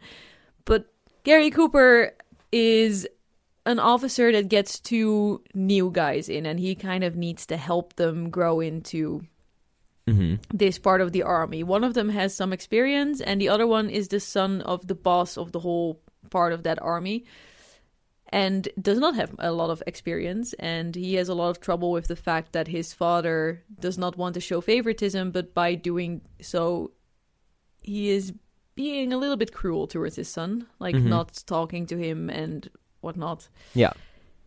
And I don't know, it's just the three of them kind of figuring out their way in this army until eventually the young guy, the son, is a bit of a dumbass and gets Yup. deceived by a woman and he is kidnapped by the other party, the Indians, I suppose. Mm-hmm. A specific, I forgot the name, I should look it up later, but a specific group of Indians. And Gary Cooper character and the other third guy uh, go after him against orders because they want to save him because they're friends and they all get captured. they they immediately feel they immediately feel to save the son. So the whole army basically goes against the whole Indian army and it's a really cool battle where the three main guys, the three main characters also escape from their little prison and help from within the camp. They destroy most of their ammunition that they had just gotten. They had gotten a lot of ammunition, which is kind of what the whole war thing started over in the first place. Mm-hmm. And sadly, the Gary Cooper character dies, but it's really epic. Yeah, it was pretty sick. It was pretty cool. He gets given posthumously the uh, Victoria Cross, hmm which um actually until like 1905. Didn't exist. No, no, no. It did exist. They were just Oh. they only gave it to living people. Oh, okay. So that's a that's a bit that's a bit of a fuck up. But that's because the novel does begin in 1905. So they could have he, he, It could have could made Could sense. have made sense, but they didn't follow the book, so they fucked themselves. Anyway, I think I also just really like the characters. They all, the three main guys, I forgot their names, except Gary Cooper's character is called McGregor, yeah, McGregor, Forsyth, and Stone. and Stone is the son. Yes. Yeah. They all have a really specific character that's, you know, three dimensional. We love to see it. Yeah, the, the characters are well developed. And also the relationships between them, where Gary Cooper is kind of a father figure to both of them, but mostly to Stone. Mhm. But then when they go on the rescue uh, mission for Stone, he and Forsyth also start getting along a lot better and starting to know each other. And I don't know, I just really liked it. I just enjoyed it so much. It was good, great. Absolutely fair. Yeah, I don't have that many notes on it because I was so. you were just so enthralled. Yeah. I do have a screenshot, I think. Oh, right. It's McGregor and Forsyth, and Forsyth has seen this woman, and he's Mhm. like, "Now, now watch closely," because he has just won the right from McGregor to go flirt with her because they Yeah. both wanted to, so they did a coin toss, and Forsyth wanted. Now watch closely. And just at that moment, Stone is walking away with this woman who wasn't even in the bed in the first place. But he walks away with her, and McGregor goes, "Well, uh, go ahead. I'm I'm watching you closely," which I think is a good portrayal of what their relationship is like. They're just kind of fucking with each other. yeah, it's good. I really like the characters in this. Uh, th- this movie could have been better because Oh, originally, no. no, no, originally Fredric March and Claudette Oh. Colbert were going to be in the cast, oh, and then they weren't. That would have been so good. Though I Yeah. really liked the actors as well. oh, well. it was a I phenomenal cast. Yeah, yeah. Claudette Colbert as the woman would have been really good. Mm. She was replaceable. The three main characters, I actually probably don't. Yeah, they want were- they were really It good, is um, Fredric March, but To be fair, Fredric March was supposed to be a different character called Lieutenant Post, oh, and then when he dropped out, they changed the character to become Lieutenant Forsyth, so they rewrote it for the new actor. So this it could have still okay. worked. It could have been so good. Okay. Yeah. Well- um, but yeah, no, it was still solid. Let's see what else we got. Uh, so uh, they knew they weren't going to follow the book. So Hmm. originally in pre-production, this movie was titled "More Lives of a Bengal Lancer." That makes sense. Yeah, it would have made way more sense, but no, they decided to run off the popularity of a book that wasn't all that popular, I guess. so um, this is really good and interesting. Paramount hired hundreds of Paiute, I, I hope I'm saying that right, Paiute, Native Americans from nearby reservations, and a lot of Indian, mostly Hindu fruit and olive pickers from California's Napa and Imperial Valleys to play the tribesmen. Yes. Yeah. Uh, they also hired ranchers from Inyo County, most likely to play British soldiers. And That's how we do it. a lovely little bit of cultural clash here is that a New York Times article from June 28, 1936 reported that the Hindu people were unable to eat the lunches provided by Paramount because they could only eat curry made by a person of the correct caste. Oh. Yeah. Oh. They did their best, I guess. So yeah. They shot this in India on location. Good. Good. a lot of this, not all of it, but uh, a lot of it. It was also it was one of the few films seen by the King and Queen of England in many years. They screened it for them in uh, 1935. Um, sure. Yeah. Sure. Another reason that this movie is nothing like the books is that they purchased the rights to the novel before it was even published, so they probably just started working on it and they were like, "Yeah, Why do they sure. keep doing that? I Why don't do they know. keep just first see if know. the book is any good? Yep." God. Sir Guy Standing, who plays Stone, hmm was bit by a black widow during filming. Oh. Yeah. Oh, that's not good. Yep. But he was okay. He was okay, but uh, Okay. yeah, it was not great. Paramount planned to produce this film in 1931, and they sent cinematographers to India to film location shots, such as like a tiger hunt and stuff. Mhm. But because of the boiling heat, most of the film stock deteriorated. So when they eventually made the rest of the movie, they had to do a lot of production in Los Angeles, Ew. which is, I think, why they started filming in India, then came back, and then did the hiring people in California thing. Yeah. Yeah. That makes sense. That makes a lot more sense. The film was criticized for showing soldiers not taking cover when under fire. One of the most famous movie quotes ever is from this movie.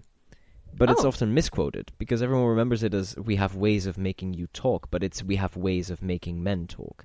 Oh, that's actually better. I prefer we have ways of making men talk. Oh, it's a lot better. Yeah, I much prefer it. Fascist Italy had the movie banned because it was Oh. propaganda For England? for England, I suppose. Oh, boo. Boo. Now, let's play a, little bonus round. Can you guess? Can you guess who had this on on, on his favorite movies list? Oh no, it's one of it's gonna be another really Can you oh. guess? Oh. Well, it's it can't be Hitler. We've No, already had that one. No, it's definitely Hitler. Oh no. it's Hitler again. No, I hate sharing opinions with Hitler.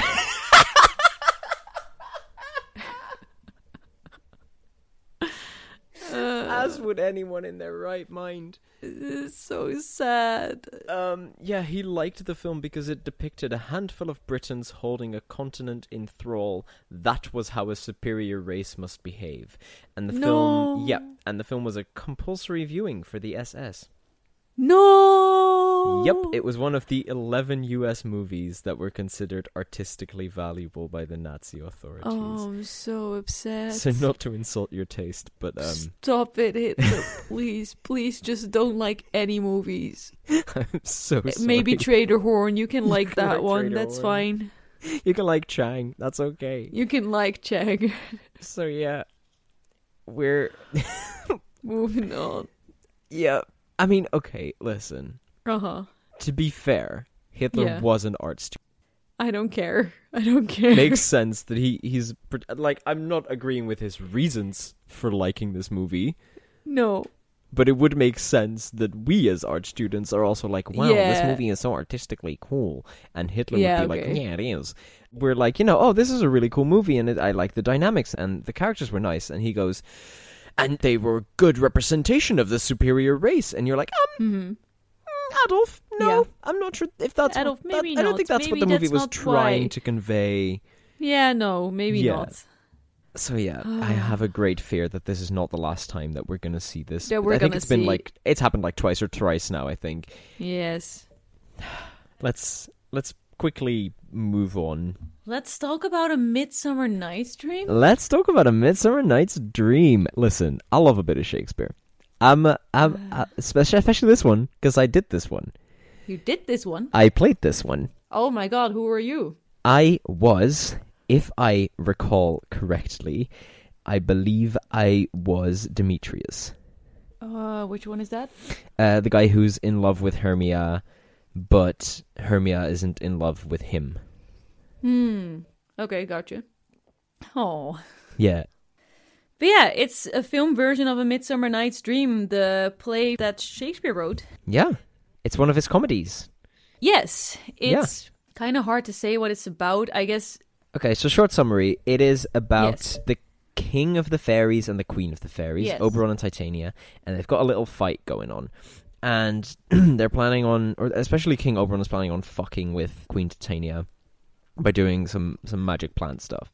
hmm He's planning to use one person for that, but a whole group of people gets involved, including an acting troupe and four people who are in a sort of love Love Square. love square where two people are in love with one girl and one another girl is in love with one of the dudes and it's a whole thing. And essentially this magic spell includes when one of them is asleep rubbing plants in their eyes and then when they wake up the first person they see they're going to fall in love with like crazy and this leads to both of the men at one point falling in love with the other girl and the Yes. whole thing is just it's a wonderful mess i i find it to be a very funny comedy and I found the movie specifically to be really interesting because they had a lot of music and, and ballet sequences in there that obviously weren't in the original play, but are in this, and uh, they're really good. Yes, I thought it was good objectively. Subjectively, I'm not really into the holding on to the Shakespeare language That's fair. from centuries ago. I really prefer it if you modernize it because it just doesn't land for me because That's I don't fair. speak that language that way and I eh. yeah, and it was a bit long for me as well. It's again it's two and a half hours I think, which yeah, it, it is quite long. especially the whole last bit. I don't Yeah, know. that could have been cut. That's probably also in the Shakespeare play, but it was completely too long. Could have been cut for. Yeah. I, I really like the part that was all taking place during the night, but then when everything is all right again, the acting troupe goes back to the king and they do a play, which should be part of the story, of course, but just make it very quickly. uh, Oh, and then they did the play and happy ever after. Instead, they go into this play for 20 minutes. It's 20 minutes of these guys. to be fair, it was performing- a very funny play. Yes, but n- not like maybe if it would have been in front of the movie or like in i- at the start, but at the end it feels like everything is resolved except we still got to watch this thing go down for way too long. Ah, I quite, I like the play. I could, I could deal with it. At that point, to be fair, I, I sort of watched it more as like an addendum. I was like, okay, the story's over now. Let's go watch this funky little play. Yeah, okay, if you see it like that then it works, but for me it was more like uh, part Yeah, of that's the fair. thing. I can understand. For you specifically, I'm I'm wondering, uh, what was it like having a child running around like a little gremlin, but actually having him Uh-huh. be able to act? It was crazy. Yeah. But he was able to act well how annoying he was supposed to be, right? Oh yeah, So he was super good at it, but as a character, I could not stand Puck. Oh That's my fair. fucking god. Every time he was on screen, I was like, bro, please disappear. Oh my. Oh, I hated him as a character. I- again, phenomenal acting Mm. of a 15 year old.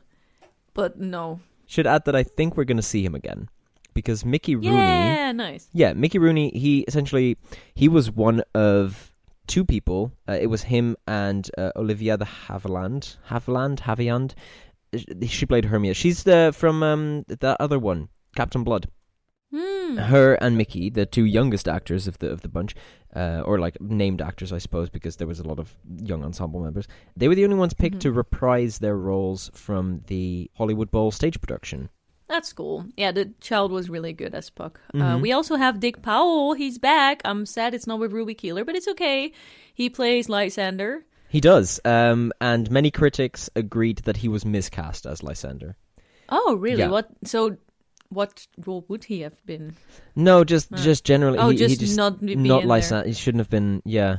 I thought it was kind of fine, but I also don't have the comparison of this. that's the play, thing, right? Yeah, he he was all right, but knowing like having a bit more background on Lysander as a as a character, Dick Powell uh, himself concurred. He agreed that he was miscast. So Oh wow. Okay. yeah, I guess it's just an objective truth, basically. Then. pretty much. Yeah, I mean, I'm not saying he did a bad job whatsoever, but you know, some people.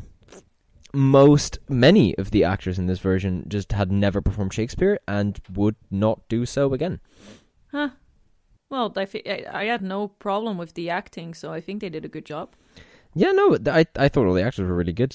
Titania was special, but I also think she was meant to be. She was meant to be, yes. She was meant to be this very sort of wavy, floaty. Uh huh. Yeah. Let me scour through my Yes, notes to see please if do, there's because I- anything interesting. I have some fascinating fucking facts, dude. Ooh, exciting. Mm. Okay. Maybe you can immediately answer me something, I'm not sure. Because I saw two names when directing, Yeah. when the directing credits came up. So either we have a director duo, which I would love, or they had beef and they both directed a part. That was my. Well, it is indeed correct that we have double directing credits. The reason for that is not that we had a directing duo, but because we have director Max Reinhardt, who we might know if I want to quickly double check. Did he do anything interesting afterwards? No, we do not and will not know Max Reinhardt. but Max Reinhardt is Austrian, and therefore he just did not speak English whatsoever. So he gave Oh. orders in German, and William Dieterle, who is also credited, was his interpreter. ah, Which oh, means but that- that's so different from being the director. To an extent, but depending on how you interpret and translate things, those are also sort of Mhm. uh, stage directions. So Yeah. yeah, both of them got a they got a split credit. Okay, okay, well, fair enough, fair enough. There's a woman with a sick snake dress. I don't know if you won't know the one that Oh, I'm referring to, but it has like Absolutely, the snake at the color, and then the the whole color itself is like snake. Nah, that's great. It's awesome, yeah. Nick Bottom is played by James Cagney, who was Chesty in Here Comes the Navy last year, which was cool. Oh right, yeah, In all caps, I wrote down 1935 unicorn.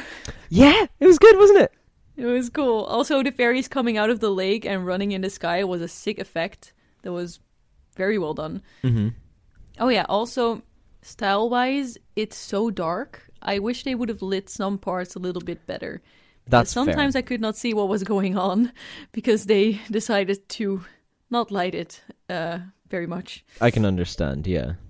I got invested in a story though because uh, no, not Lysander falling in love with Helena because of the flower. That's so annoying. oh, I hate when that happens. Not a big fan of Titania's mannerisms, but she sings wonderfully. Props to Anita Mhm. Louise, who plays her. Love the fairy names Cobweb, Peas Blossom, Mustard Seed. I loved Peas Blossom. That was probably my favorite. Yeah, Yeah, my favorite was Mustard Seed, I think. Mustard Seed was good. I also like the the one that was just moth. Just Muff. Not Bottom going yeehaw to the rhythm of Titania singing because he was the donkey. Hee haw. Oh my god, I don't know what I'm referring to here. Sometimes I wish I made notes that make more sense. I, I just wrote down Ariana Grande, and I don't know what it was about. Uh, uh, what? I don't know. I don't know if someone sounded like her or, or looked like her. It just says Ariana Grande? Question mark exclamation mark. That's amazing. Uh, this was definitely impressive, and the fairies were lovely. But besides them, this just ain't my thing. Yeah, no, I I really like this one. I fully understand because it is it's a very specific genre. Yes, I do think it was very impressive how they did a lot of things, and it definitely gave the fairy vibe. It gave the whole Oh yeah, the know, the, the mystic. visuals in this were phenomenal. yeah, really good. So props to that, and props to the actors, but just a taste thing. Yeah, that's fair. Um, yeah, I have some Good fascinating facts. facts. Well, let's start with the fact that this has an overture and exit music, which yes, six minutes of six minutes, music. yeah, and a, and an intermission, Yeah. which yeah, good. I love when movies build that in. especially because it's one of the Mhm. longer ones. I like that it was like you know brilliant. I usually don't like it that much, but if a movie is really long, it's cool. I liked Yeah. it when they did it. Uh, when I went to the cinema and I went to go see Killers of the Flower Moon, I'm glad they did it because three hours and twenty minutes without a pee break, yeah. I. I also like it a lot more when the movies build them in because in the Netherlands, what they'll do often is just pause the movie halfway through. I like it a lot more when the movie's Yes. like, okay, we're gonna take a little break here. this You're is gonna a have point some, where you can take. yeah, you're gonna Yeah, have like ten minutes to think about everything, and then we're gonna be right back. yeah, Um, the main issue I have with p- breaks is that I lose my immersion. But that's if fair. they are planned in, that already helps a lot. Yeah, right. Because it's the movie telling you, "Hey, we are going to take a break. Think about this for a second. Let it rest, and then we're going to send you back in in a second, rather than it just Yeah. cutting out out of nowhere." Exactly. This is another one of those movies that was known as a prestige picture, and it was supposed to makes enhance the reputation rather than earn profit. But uh, Did both. it did both. So well done. Uh, it was also the first fantasy film to be Oscar nominated for Best Picture. Yes. Okay, that's a This slay. this shit That's paved, a this shit paved the way for Lord of the Rings. So I uh, well. uh, no, I will stand by that. Okay, sure. Because Lord of the Rings is also highbrow. Yes. Because that's but Tolkien. this is 70 years before that. Oh yeah, that's what I mean. It's you know, setting Yeah, up no, fantasy as sure. being more generally widely accepted as an art form. Yeah. So I'm going to read you the desired cast that Max Reinhardt, the director, wanted, Okay. and you're going to shit yourself. Oh. Get ready. He wanted Yeah, I'm I'm going to the toilet right now. Charles Chaplin as Nick Bottom, Uh-huh. W.C. Fields as Francis Flute, Gary Cooper as Lysander, Fred Astaire as Mm-hmm. Uh-huh. Puck, the child gremlin, Oh. uh-huh. John Barrymore as Oberon, Walter Jesus. Huston as Theseus, Clark Gable as Demetrius, Joan Crawford Oh as Hermia, Myrna Loy as Helena, Greta Garbo as Titania, and Wallace Beery as Snug. Stop. He got his son to try and get Uh, them all to sign on, but they were being offered way less money, so they were like, every single one of them just went, No, no, fuck yourself. Get out of here. Imagine, imagine though, Grand Hotel Who. yep. Oh no, straight up. Yeah, this would have been fantastic. Yeah. Also, oh, here's a here's a here's the one that might explain a little bit. William Dieterle had full charge as director for about a week because there was a French film company that sued Max Reinhardt for breach of contract. Oh. But it was lifted, and the judge found in favor of Reinhardt. But for a week, William Dieterle directed the whole thing, so that might be why he's fully credited instead of us just direction Right. inter- interpreter.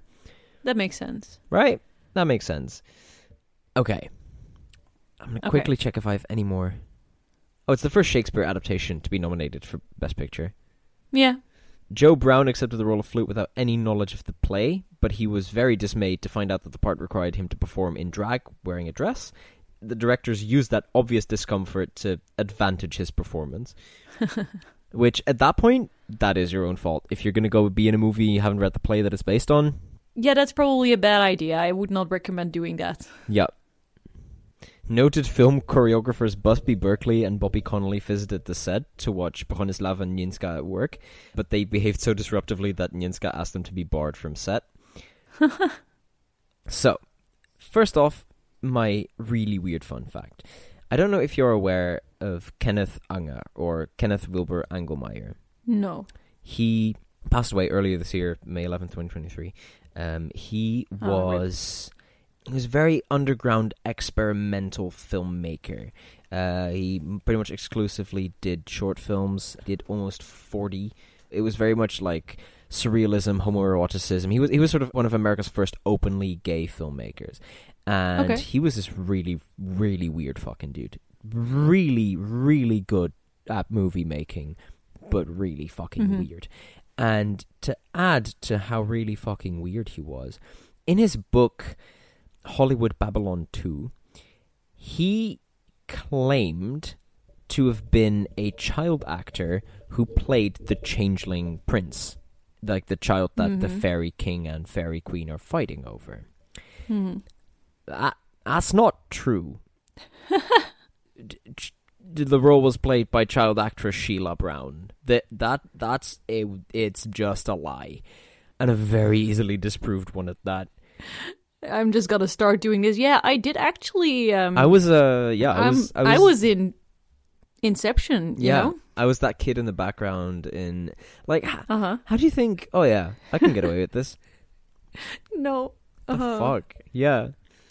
So, at the time, uh, cinemas, when they were doing contracts, you'd usually get into a contract to show the film, but you have the right to pull out within a specified period of time. And usually cancellations ran between like 20 or 50, 20 to 50 cancellations. This film established a new record, and I'd like you to guess how many cancellations this film got. So cancellations where a cinema would say, "No, we're not showing this after all." Yeah. I guess more than uh forty. It's usually between 20 and 50. Uh, yeah, it is more than 40. Oh, so it's higher than fifty, probably. than uh seventy. Almost 71, but also 2,971. what? Yeah, you were just I'm just you were just 2,901 off. Wait, wait. Uh, ha- uh, what? How? How? Booking agents had failed to correctly identify the film, um, so But uh, nearly nearly 3,000 but- 3,000 cancellations. oh my god. Yep, Okay. it's not good. um, Not very good at Not all. Not very good. No. So I have two more fun facts for you. One of them is not very fun, and one of them is kind of fun. Yes. Both of them are about children. So, Mickey Rooney broke his leg. Oh. They had to rearrange the shooting schedule, but the production was too expensive to be delayed.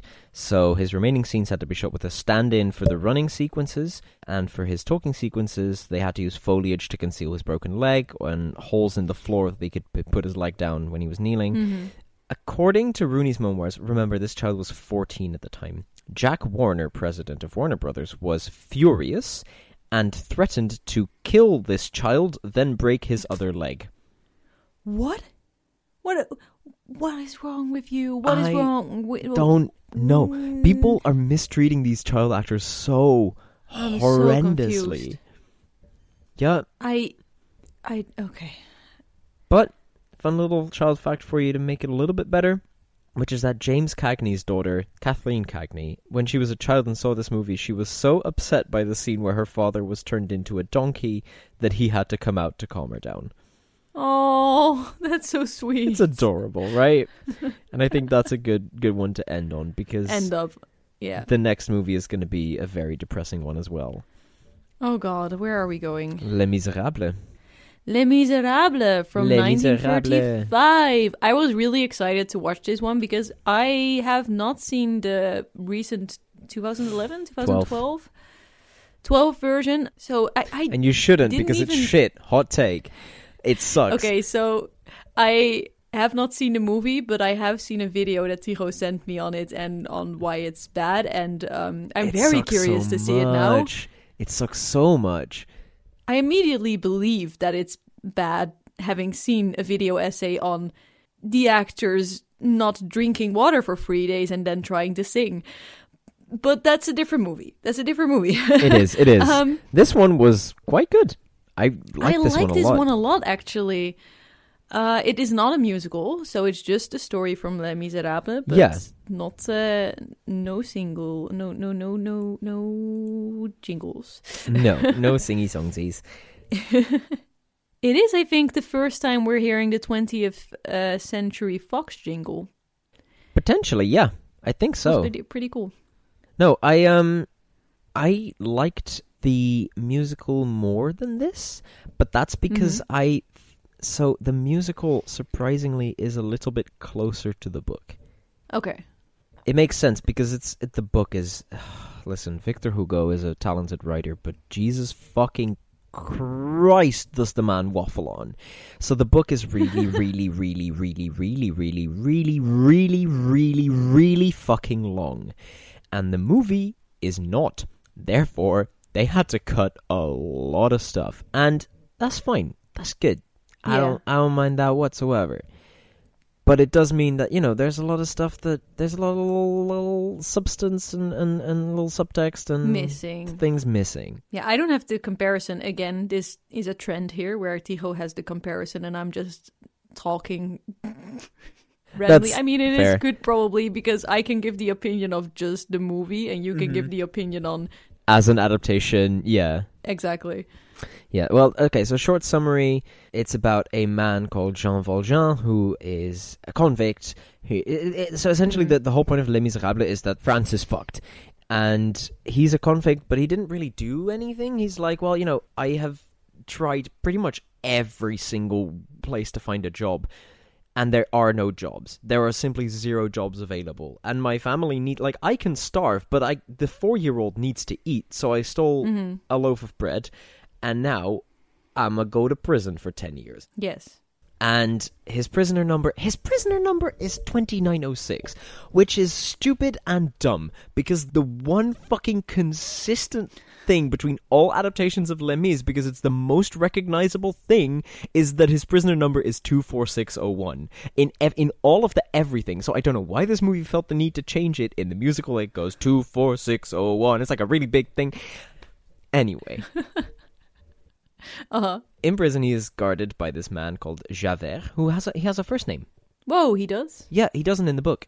So, uh, Huh. Mr. Emile Javert, who is Hmm. dedicated to the law in every possible, uh, like, Yes. he- just the law is his life.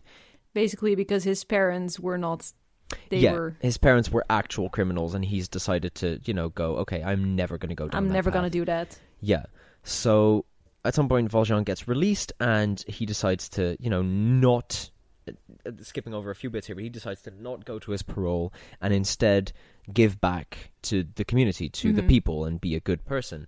And Valjean gets assigned to his sort of security detail, and it becomes this sort of struggle between them of Valjean not wanting to be found out as being an ex-convict and Javert trying to figure this out. And it's a, it's a really interesting thing. And then there's also Fantine and Cosette uh, or Cosette Mhm. sorry. Fantine is one of Valjean's factory workers who has a child who she can't take care of and he sort of adopts this child. And then there's the story of uh, oh what's his name? Marius and Eponine who are sort of trying to they're not revolutionaries they say that very Mhm. specifically but they want to better the conditions for french prisoners so it's like it, there's all these sort of story threads that get tied together through valjean and Yes. cosette and it's really cool it's a it's a really I cool really story. liked it as well. It's a lot of small stories, but it all comes down to Valjean being an ex-convict and having to deal with that for the rest of his life. yeah And in this movie, Valjean is played by Fredric March, who I'm becoming a bigger and bigger fan of every time I see him. He is Same. so good, amazing. And Charles Laughton as charles laughton's back as Javert. Charles Yeah. Laughton is fucking everywhere. Okay, Yeah. last year he did two movies, and then this year uh, barretts of wimpole street and, and private life of henry viii yeah Yes. and now he's in three of them Listen, Charles Laughton is by no means a bad actor, but he is also not so good that I would say put him in every goddamn movie. I would agree, except that I think in all three of his movies, he was the perfect cast this year. I so I found him a really good Javert. so that's funny because I would agree on the two other movies. I did not like him that much as Javert. Ooh, okay, that's interesting. He was too too much. It was too much of the That's fair. like obviously he is a character that is very straight in I will never break the law and this is the only thing I'm going for. But I mean I don't know, it was just it felt like the guy did have depth in his character, but I did not feel it that much in the acting. to be fair, that is Javert. He is supposed to be this sort of slightly larger than life. Uh, uh, Javert is supposed to Yes. like represent the entire justice system of France. So True, true. he is supposed to be this sort of way too big, slightly caricaturistic. Yeah, Yeah, I get it. I get it, and I don't think he did a bad job. I just felt like it was lacking a little bit. That's fair. Yeah, my main complaint with this movie because I, I I liked it. You know, obviously they had to make a lot of concessions, a lot of changes were made. The one thing I I don't agree, Ep- Eponine was done dirty. Uh, which one was Eponine? Eponine, yeah, exactly. Y- yeah, that's my point. Eponine was the girl who was Marius's friend who comes to find Right. Cosette. Mm, she was she was done so dirty.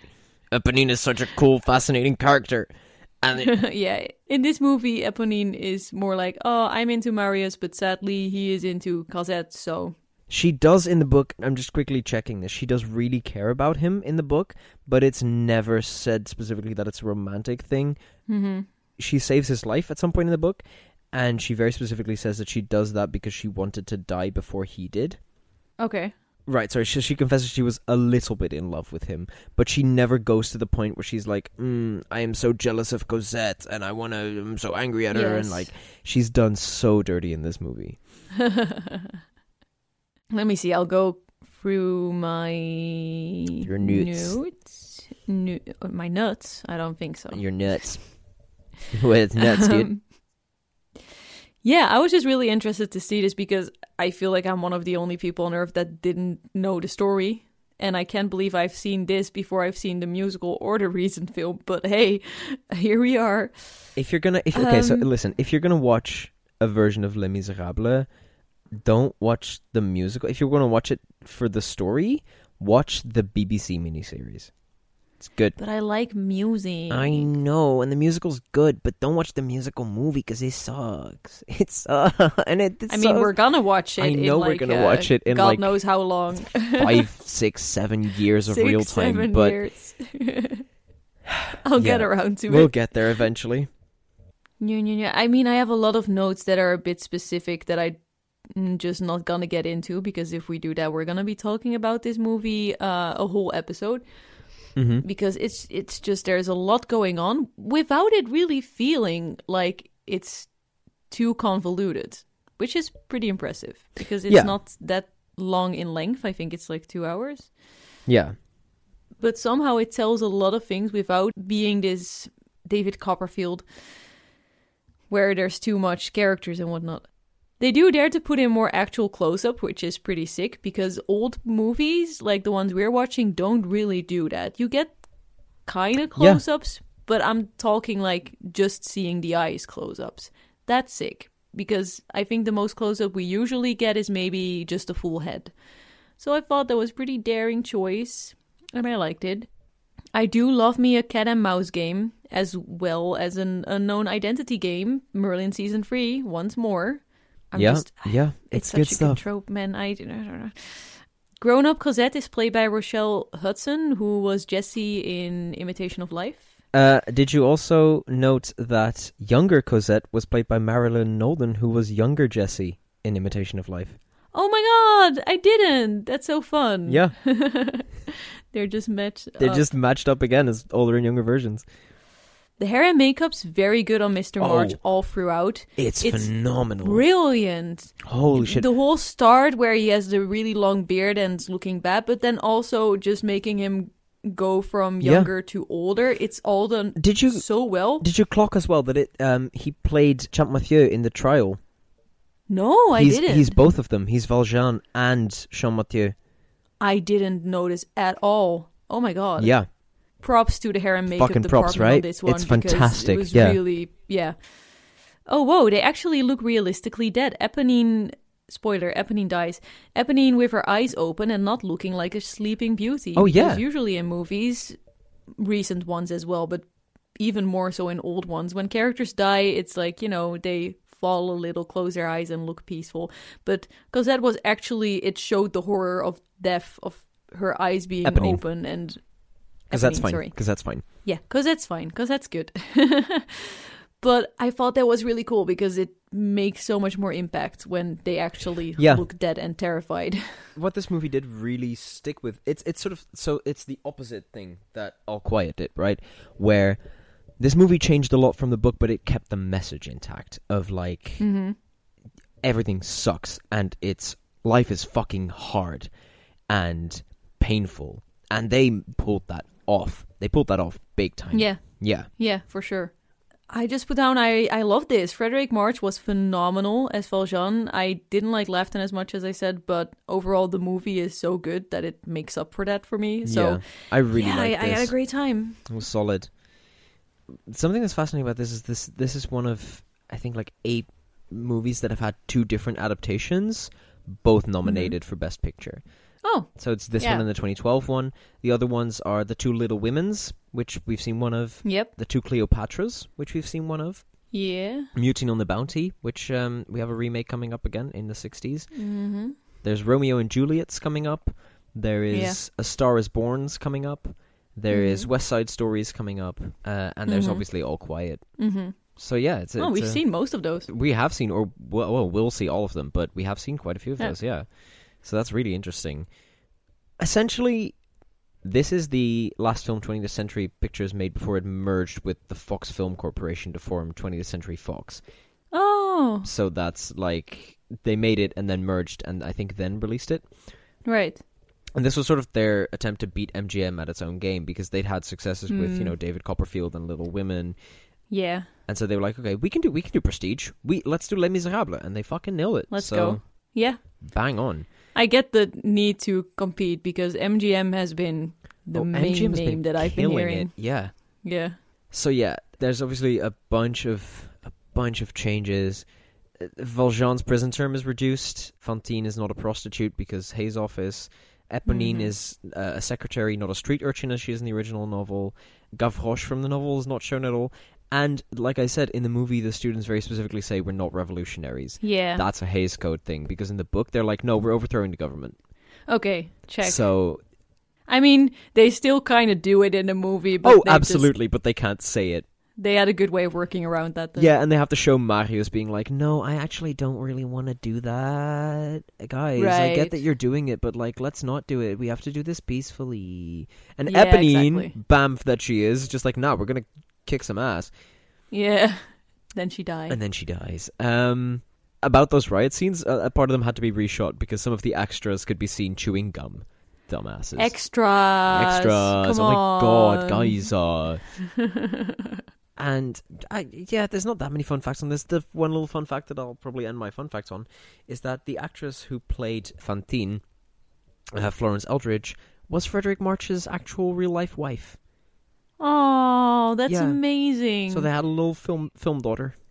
I don't know why I feel so much sympathy for Fredric March. Watch him in later movies be an asshole like Wallace Beery, but Yeah, right know. now I, I'm loving this guy. something about him, yeah. Yeah, it's great, um, great dude. The quote I have is when Valjean first kind of gets out of prison and he meets a priest, and Mm. oh yeah, he is not able to find anywhere to sleep, but this priest lets him in. And he asks him, How do you know I won't murder you in the night?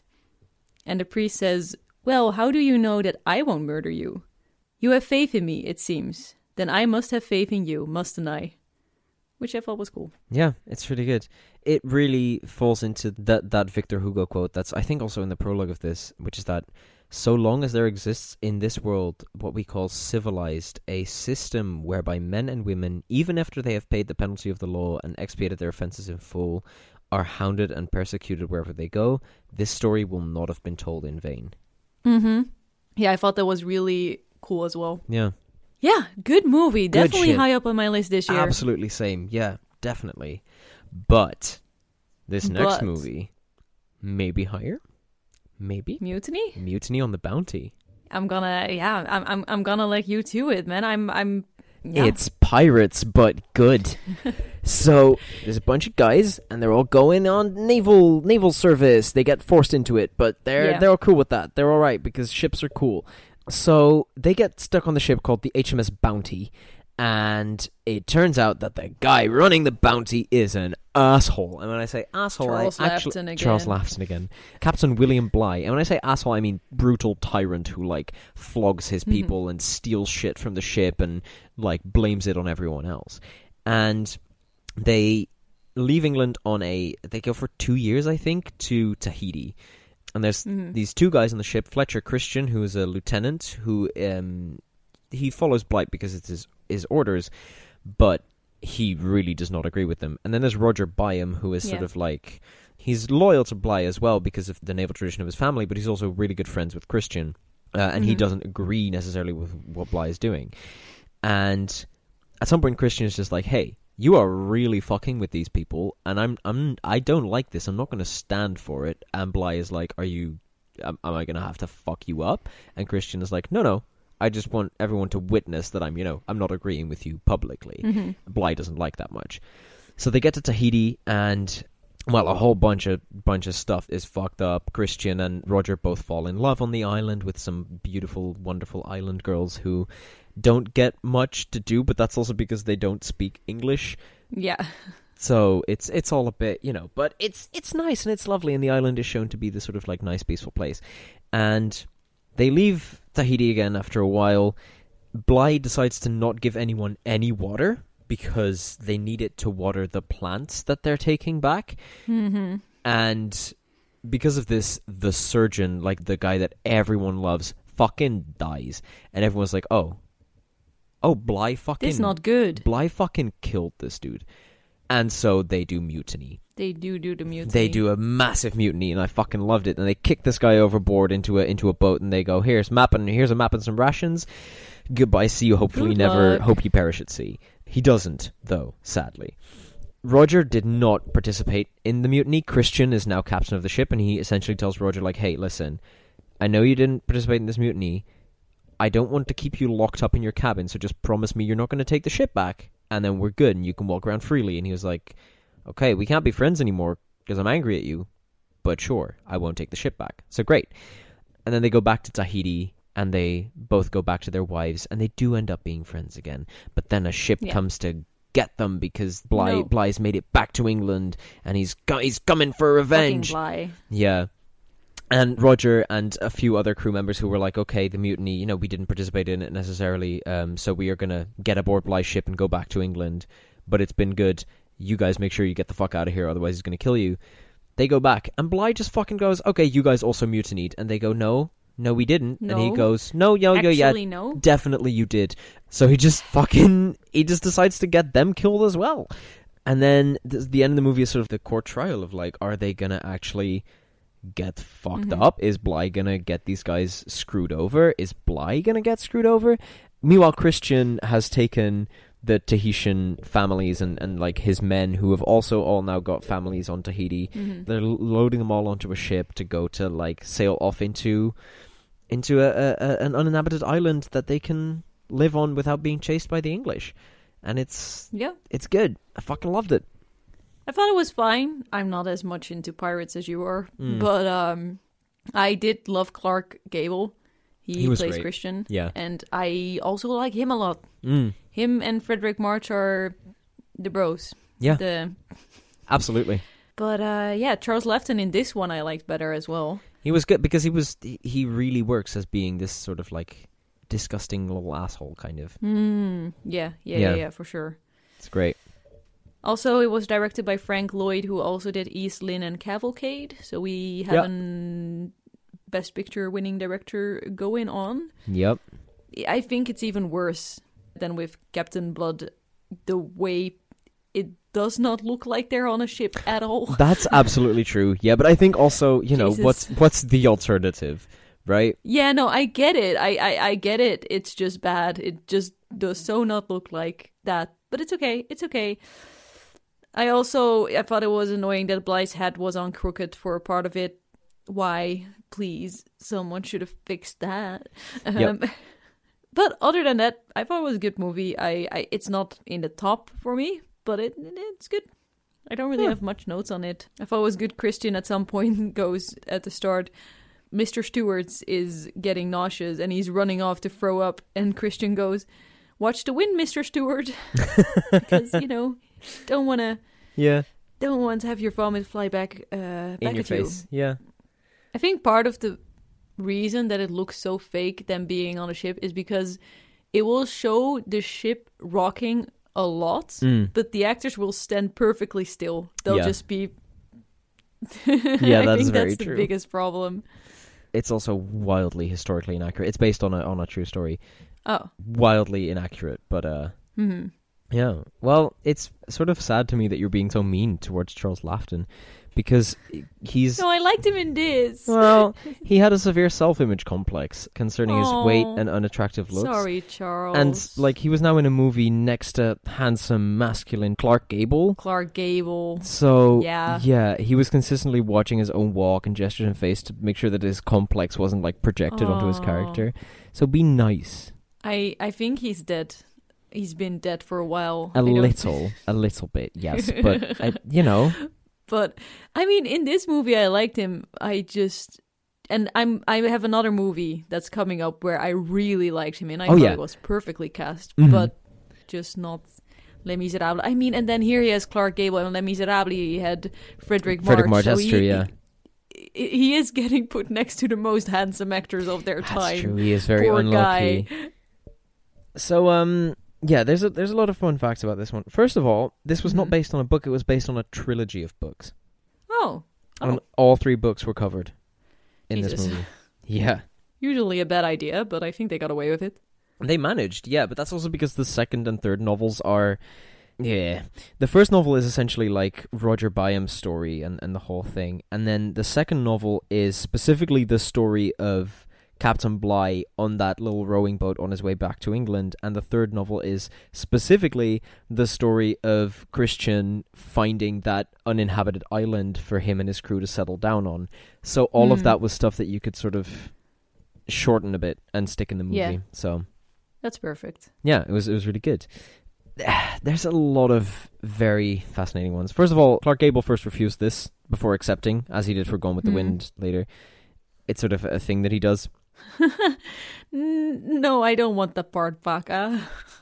No, you did not. You did not just I'm make sorry. Clark Gable say baka.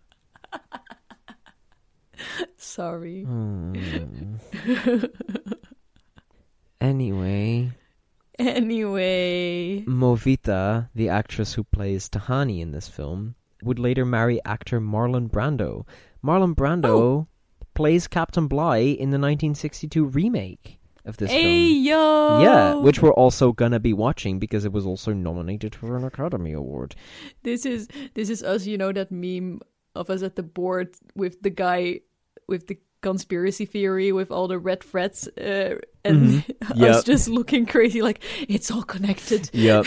uh, you're you're not gonna like the remake because it's over Oh. three hours. Oh no. Mm-hmm. No, I mean Mhm. sometimes it can be okay, but I feel the older the movie is, the worse it is if it's long. Oh yeah, this one's 1962, so we you know it might be it might be We- alright. It might be okay. Yeah. Uh, it was also not technically remade. There was another version of it done in 1984 with Mel Gibson and Anthony Hopkins. Oh, Oh, yeah. Huh. But that was not based on the on the trilogy. It was based on a different historical work, which is way closer to historical events, uh, and it makes Okay. Bligh a far more sympathetic person because he wasn't this evil uh, originally in, in, in real life. huh. Anthony Hopkins would be a really good Bligh. I assume He- that's yeah, one he played. correct. Yeah, I don't know if I like Mel Gibson very much as. I don't know whether I like Mel Gibson very much. Period. Uh, Yeah, same. uh, but he was he was he is uh, Christian in that movie. Yeah. okay, yeah. Hmm. They were supposed to make a sequel to this one as well, but that didn't didn't happen. It was supposed to be called Christian of the Bounty, but it was it was never made. So that's sad. Huh. And it was also not the first film account of this mutiny because there was an Australian film entitled In the Wake of the Bounty released it was in 1933 with the then unknown Errol Flynn as Fletcher Christian. Oh, Yeah. Huh. Uh, but it was not successful at all.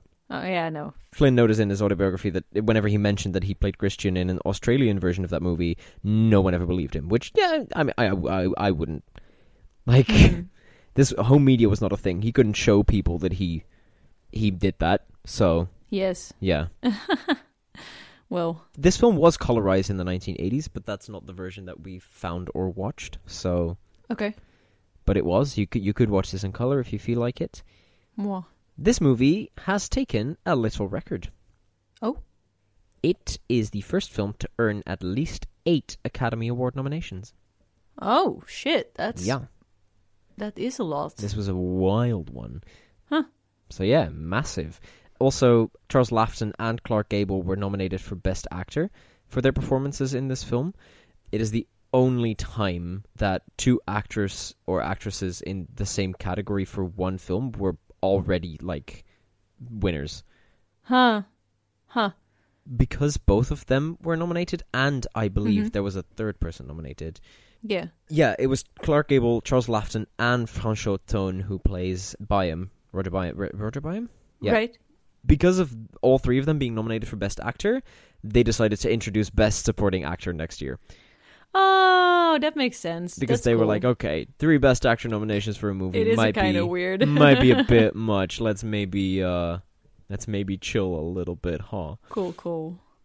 The uh, so Pitcairn Island, where they end up in the end, to this day, the descendants of Fletcher Christian and other mutineers still live there. Oh, that's cool. Yeah, by the time that these guys were found, like four or five or eight years after they went missing, uh, quotation marks, only one of them was left alive, um, and and their Oh. descendants are still uh, still going. Let's go. I like that. Charles Laughton is a lovely man. He often lightened the mood during location shooting. Uh, when Rain kept the cast and crew waiting on the island, he used to do imitations of his co-stars and of Aw. Joan Crawford, who was married to Franchot Tone, who was also shooting on the island. And on days when, when the food was not particularly good, he kept people laughing by making up outlandish names for the dishes. Oh, that's so sweet. He's a lovely dude. Lovely. we love hearing good facts about actors and them not being assholes. Yeah, it's uh, it's kind of adorable. There was a, uh, according to Hollywood legend, I should say, Mm-hmm. there's a shot that was cut by censors, which was one of the sailors pairing off with a Tahitian boy instead of Oh. the girls. But you know, we can, we Oh. can't have homosexuals. We can't do that. No. No, no, no, no, no, no. no, no, no, no, no, no. But uh, but yeah, It was there. it was there, uh, according to Hollywood legend, of course. Yes. Between studio work and the two locations the movie was shot, the crew shot 652,228 feet of film. Jesus. Only 12,000 ended up in the film. oh my god. Yeah, that's 640,000 Also so feet of film. Yeah, it's crazy. Oh. This was the most expensive film that MGM made since Ben Hur, so Yeah, that it, makes sense. It makes perfect sense, absolutely. Oh, apparently during filming, Clark Gable and Franchot Tone were said to have become romantically involved with the actresses who played their girlfriends. Oh, Kind of adorable, if not for the fact that Franchot Tone was, you know, married to oh, bro. Joan Crawford. Well, he was married to Joan Crawford. Uh, not saying, you know, I'm, I'm just saying, you know. Mm, mm, mm. This was the top grossing film of 1935. That makes sense, as it should be if it wants to make any money back on something like that. Oh yeah, absolutely.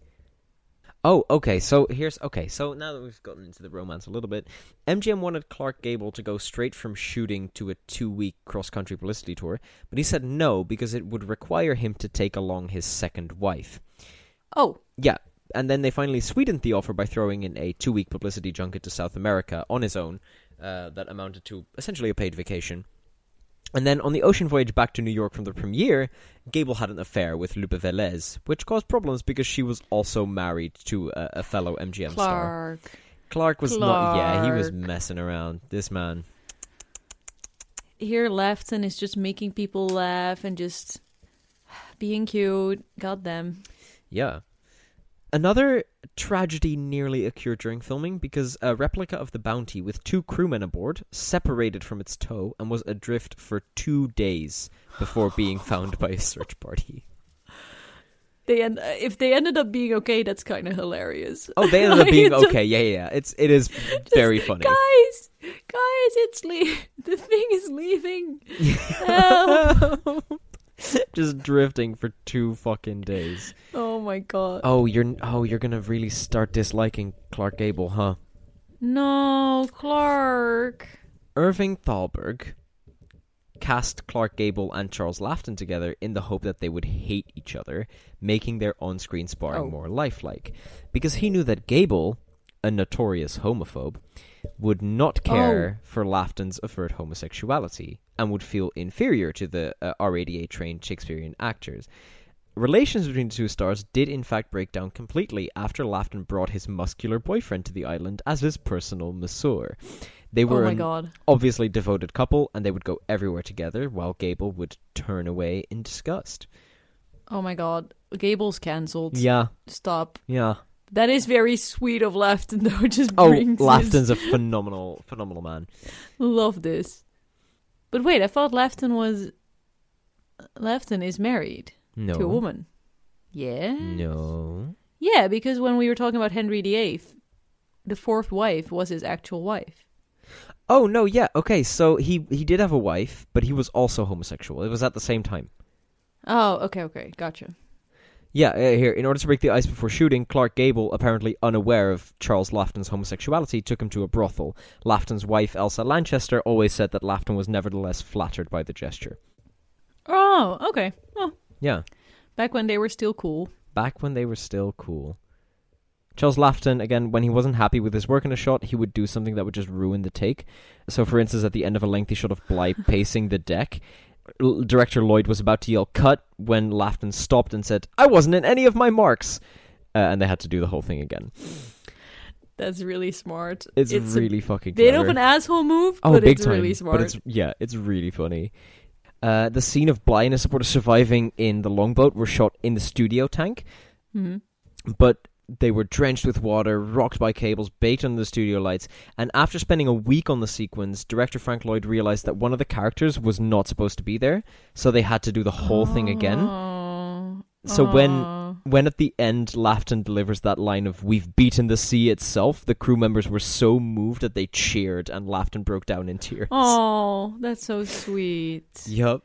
That is also a pretty big mistake. Like, of course you can make a mistake, but a week it took you. It, It took you a week took to you realize. a week. Yeah. Apparently there was a there was a big accident that I haven't read about yet, but it killed one of the crew members, Glenn Strong. Oh, here it is. Oh. Sorry. He died when a barge with 55 crewmen and staff members capsized while shooting exterior scenes. no, Yeah. rip. Some news sources erroneously reported that both Charles Laughton and Clark Gable had also been killed in that accident. So the reporters called Laughton's wife to ask her reaction to her husband's death. And then a few Oh. hours later, they called with the real story. Oh no, you can't do that. Mm-hmm. Charles Laughton also lost over 50 pounds for this role because he wore the actual hat and clothing measurements of Captain Bligh. Oh, that's so sick. It's really cool. Yeah. When they when the crew returned to Hollywood, they discovered that most of their location footage has been destroyed because of poor storage conditions, so they had to sail back to Tahiti and reshoot a bunch of shit. Oh my god. Charles Laughton was violently seasick and terrified of the ocean. Oh. Uh, Clark Gable was initially disappointed when Franchot Tone was cast as Byam because the two actors had been bitter rivals for the affections of Joan Crawford while filming Dancing Lady. However, during filming, they surprisingly became close friends when they discovered a mutual interest in alcohol and women. Oh my god. Yep. so, now that we've had all of that out of the way, Yes. there's a bunch of actors in this uncredited. I'm going to give you their names. It's the funniest Uh-huh. shit because you're Uh-huh. going to know pretty much all of them. Oh god. It is David Niven, Mhm. Marion Davies, Mhm. Joan Crawford, and James Oh. Cagney. Oh, the last two for sure. Mhm. What they, uh, who they were in there? Um, essentially, David Niven Huh? was just around. He came to visit, and he was like, "Oh, yeah, I'll do a little, little bit part. Sure, that's fine." Uh, I think it was like a bit part as a sailor. Marion Davies and Joan Crawford were filming on Catalina anyway, so they were like, "Oh yeah, we we'll dress up as native girls and just fuck around with the extras for a bit." Oh my god.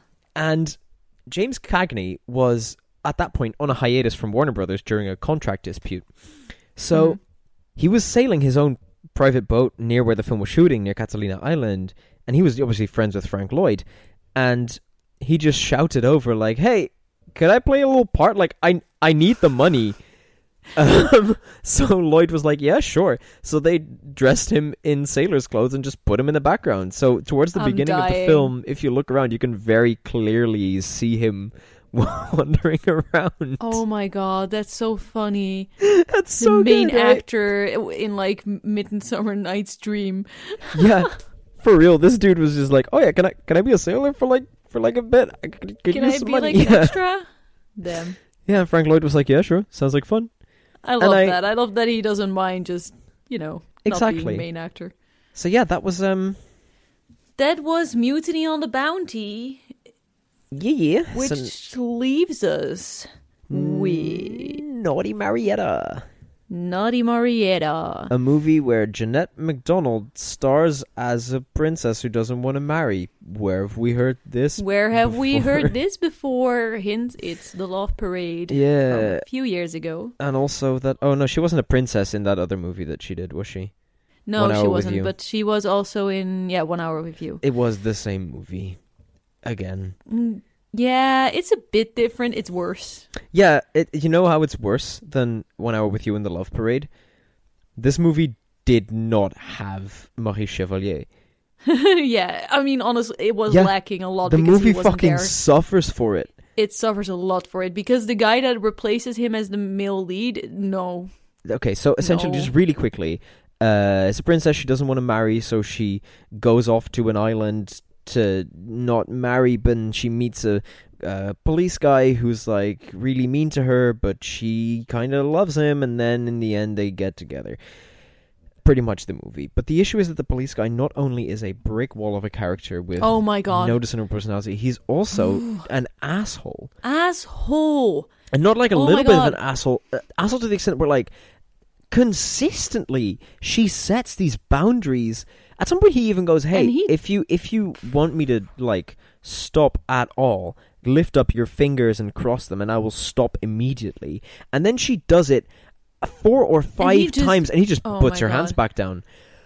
It's it's it's ah, he is the most awful it was asshole, and, horrendous. and she also hates him at the start. She hates him consistently, and there's nothing that he does No, for her to no. change her mind on that. For some reason, there's a turning point, but it, I don't know why. I have no idea why because he didn't do anything to make her change her mind, no, and suddenly she's in love with him. It's like so the thing is, Yeah, it's it's not even because there is a natural point where it could have happened, which is the fact that he's consistently flirting with her, and she's like, "Oh, I don't really want it," and then Mm-hmm. the people come up, like they show up looking for her, and he immediately protects her, Rescues her. and rescues her, and is like, "Okay." I'm gonna keep you safe. We're gonna figure this out, and that would have been a fine turning point. But she turns like half an hour before that. yes, yes. She just goes, "Oh no, I like you now." Actually, what the fuck? Yeah, it- there's no reason for it, and it's awful. Be- It's oh, horrendous. It's so hard to. wa- Obviously, we've had more movies where the two main characters don't really seem to like each other, but then do fall in love, which is a trope that is. uh, but Yep. with this one, it's extreme. They really hate each other. He's an asshole. And suddenly it's all good and they're in love and yeah. Yeah. I, uh, And then, blah. and then these motherfuckers did seven more movies together. no. Yeah, they Wait, were this guy also? This guy and this girl, yeah. I don't think he was that great of an actor No. either. No, She's great. Jeanette MacDonald is great, but she's fantastic, and she did these movies with Maurice Chevalier. But then Maurice Chevalier went on to do other things, and they were like, Yeah. "Well, but we still have Jeanette MacDonald around, who is, you know, profitable." So they matched her with this other dude. Instantly, this movie gets nominated for an Oscar, and they're like, "Oh, awesome, brilliant, let's go!" sick. Yeah. And it's It's boo. It's boo. All right. Well, um, notes.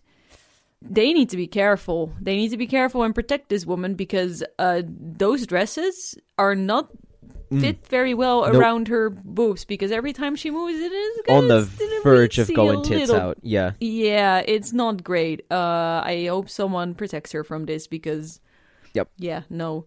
Chansonnette, which I think is the first song they play, is a banger. it's a bop. It's pretty much the only banger in my opinion. Oh yeah, the rest of the, songs other, suck ass, but the this other one's good. songs are kind of meh. But it started off really good. I was like, oh, this is. It's also a little different from the usual. It's still a little bit opera, but not super classic. Mm-hmm. And I liked it a lot. And then the rest of them were kind of similar, but with more male voices mostly. I wish they had Jeanette sing more because she's fantastic. Yeah. I am in love with how big her dresses are. They are Oh yeah, they're very poofy. Amazing. Yeah. Oh yeah, when the casquette girls arrive, the when the, the, the girlies arrive that are gonna that are there to marry the men, they announce this and the men immediately stop everything they're doing. Like one guy is being treated for I think a sprained ankle or something, doesn't matter, stands up, runs Yep. over. Two people are like dueling with uh, their fencing Yeah. for honor or something. I think and they're like, "Should we should we do this tomorrow?" Yeah, yeah, we'll do this tomorrow, and they run over. it's it was good. Uh, I also thought the acting of the governor of New Orleans, played by Frank Morgan, was amazing. Oh, it was it I was loved grand. him. Yeah. I would also run away from Richard and all of the other men, for that matter. Yeah. Also, really quickly, while we're in this, governor's wife, Madame Danard, Elsa Mhm. Lanchester. That's Charles Laughton's wife. Oh, cute. Yeah. Um, also, they're fleeing from the guys that are looking for the princess, and they are in a boat, which is romantic. I will give them that. They're Oh, yeah, they're boats are cool. in a boat vibing. But then he starts serenading her, and I I just put down.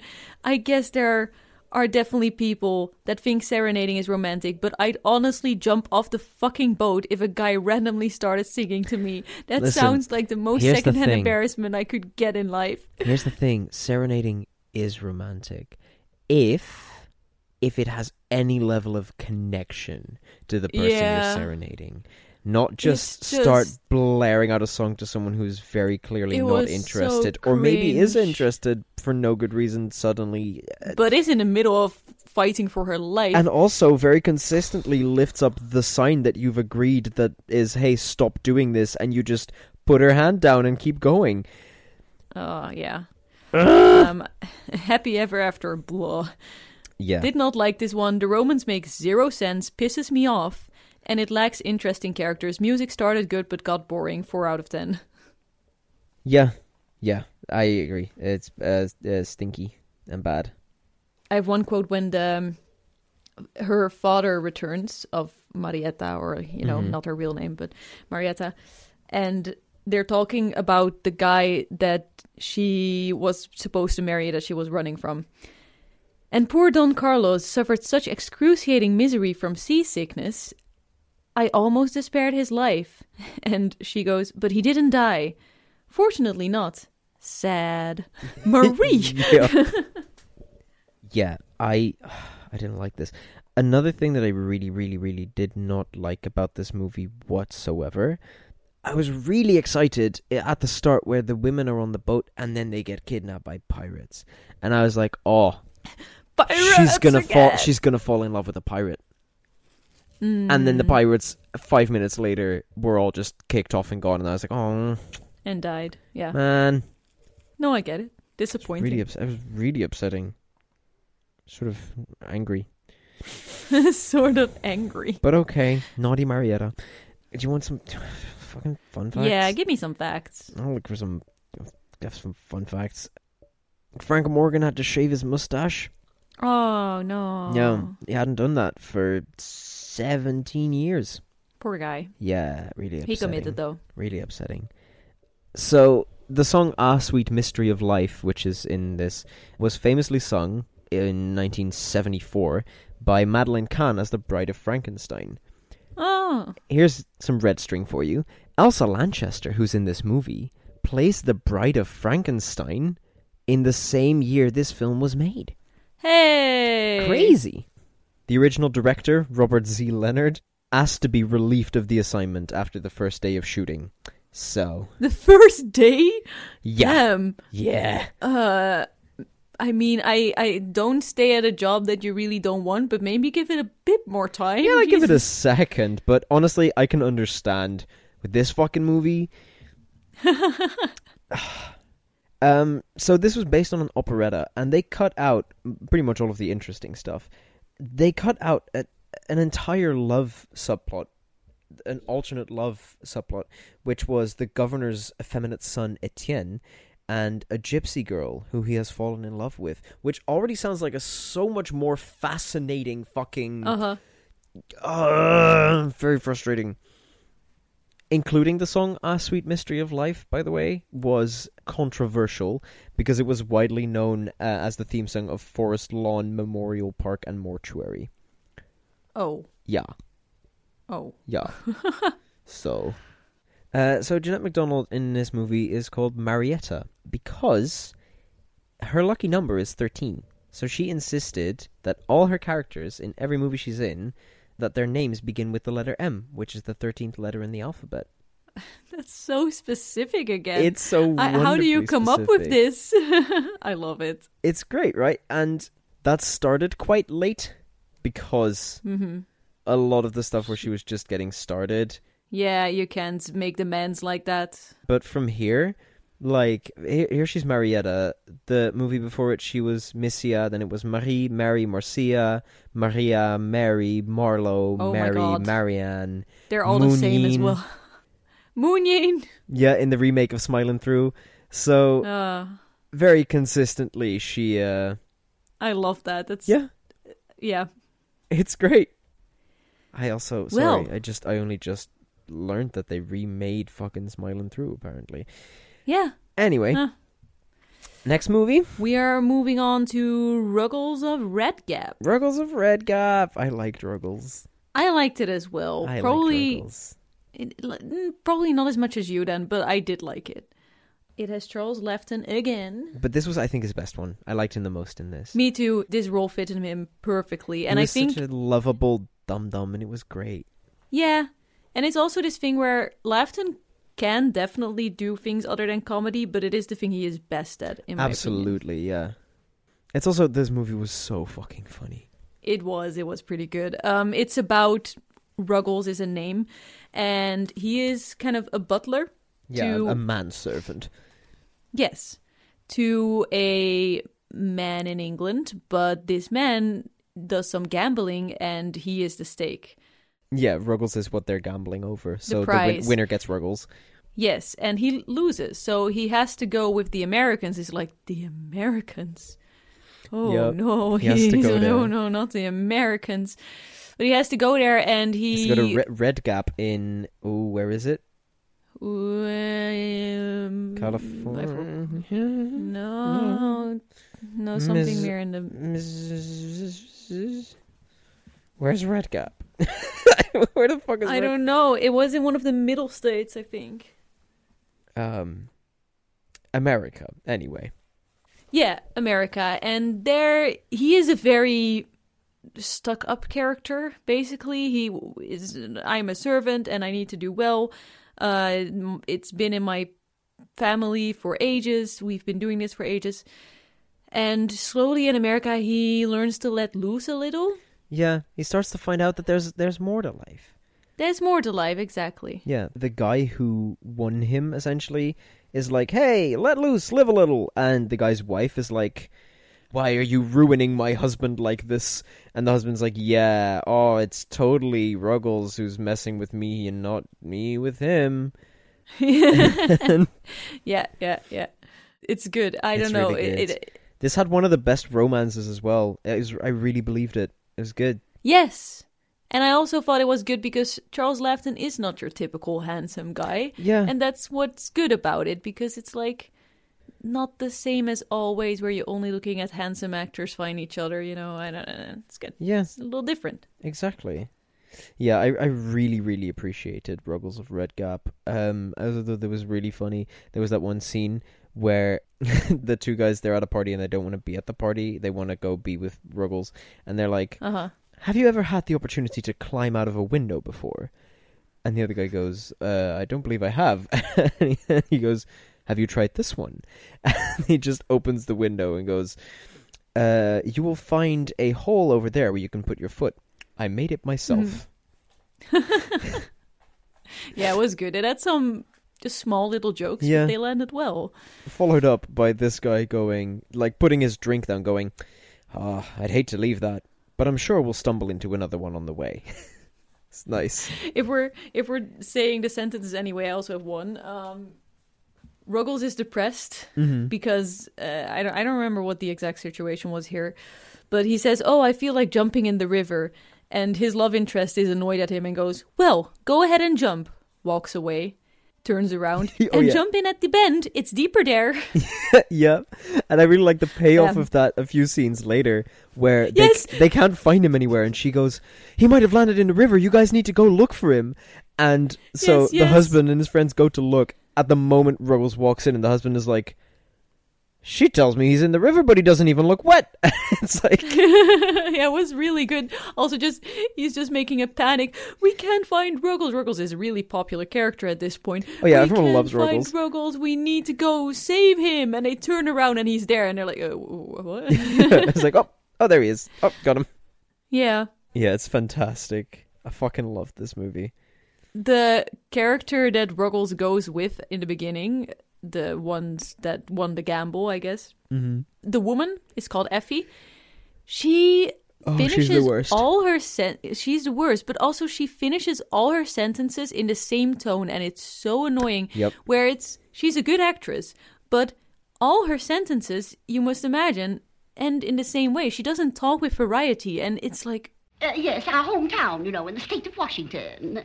It's a little uh, bourgeoisie, I'm afraid, but I think you'll find a few of us who still really care about what is happening in the uh, uh, haut monde.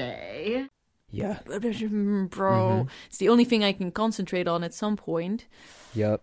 though i did love the message of love of you know being equal to each other and being yourself it was a little bit little bit american propaganda not even Oh, a little bit it was a lot of american propaganda Yeah. of yeah, equality and we're all so good here and england everything is not so good Yep. Drunk Ruggles was very cringe and kind of hard to watch. Uh, that Oh, was yeah, one bit I- that I I loved know it. it's supposed to be funny. I I had a little bit of trouble with that one just because I had this mm, I got the secondhand embarrassment, I loved him just going yeehaw at everything. It was great. or yippee was it? Sorry. yeah, yippee. yeah. Yippee. Also, when they when the a guy goes to him, you won't tell my wife that that I did bad things, right? Like that I got you into this. Yippee! Okay, no, then it's all right. Okay. Yeah, exa- yeah, yeah, he's like, he's like, oh, you talked to him. What, what did he say? he goes, he said, yippee, and the other guy goes, oh, that's all right then. No, yeah, then it's Yeah. okay. Everyone assuming, okay, there's this ongoing bit as well where the guy that took Ruggles in, you know, him and his wife, Mm-hmm. he calls him Colonel. He never was in the army, but because he keeps being called Colonel, everyone just assumes that he was, and Yeah. it just keeps being this ongoing thing where, oh, Colonel, yeah, oh, yeah, oh, we should hope war will, won't start again, or oh, that's so brave of you to fight in the war. And every time in the beginning he tries to say no, that's not the case, but he can't really find the occasion. And at some point he just goes with it. He's like, yep, yep, I'm Yep. Colonel. It's this is what it is. At some point, someone asks for his first name, and he goes, Marmaduke. Oh yeah, Marmaduke. And I'm 90% sure that he made that up on the spot. But every single thing, like, even the credits point that that's just his real name now. And I don't Oh. buy it. I don't buy that that was his first name when he wandered in there. I just buy Hmm. I that did he's think it was, but he, he no Hmm. he he thought like I don't know. It's it's the same not. thing for me as like there's that scene in Shrek where no no no listen where Donkey asks Shrek. for his name and Shrek is Oh. quiet for like a few seconds and then goes Oh, Shrek? And I presume he I I just I I think he made it up on the spot. And it's the same thing here when someone goes oh what's your first name? And he goes uh you wouldn't believe me if I told you. And then they go no. And he goes uh Marmaduke. Marmaduke. and it sounds so made up. I don't know. I thought it was maybe, maybe. I also have um wha- two more quotes Okay. one of them here uh, which is Egbert the man who won Ruggles saying I can be pushed just so far and no further Uh huh. And what one that I'm absolutely stealing, which is George going, I say, do you believe in love at first sight? And the woman going, No, do you? And him going, No, that's why I'd like to stay for a while if I may. Smooth motherfucker. Yes, smooth, Smooth smooth. Motherfucker. Hell yeah. Okay, Fun fact. fun facts. I have, and they're actually fun facts this time. Yeah, which is great. Love We love to see that with a movie that is also fun. I have one that's a bit, it's a bit sad, but it's funny sad. Okay. So it was based on a novel, this movie, and the director, Leo McCarey, was so pleased with the success of the movie that he called up the author of the novel to ask if he'd seen it. And the author of the novel replied, Yes.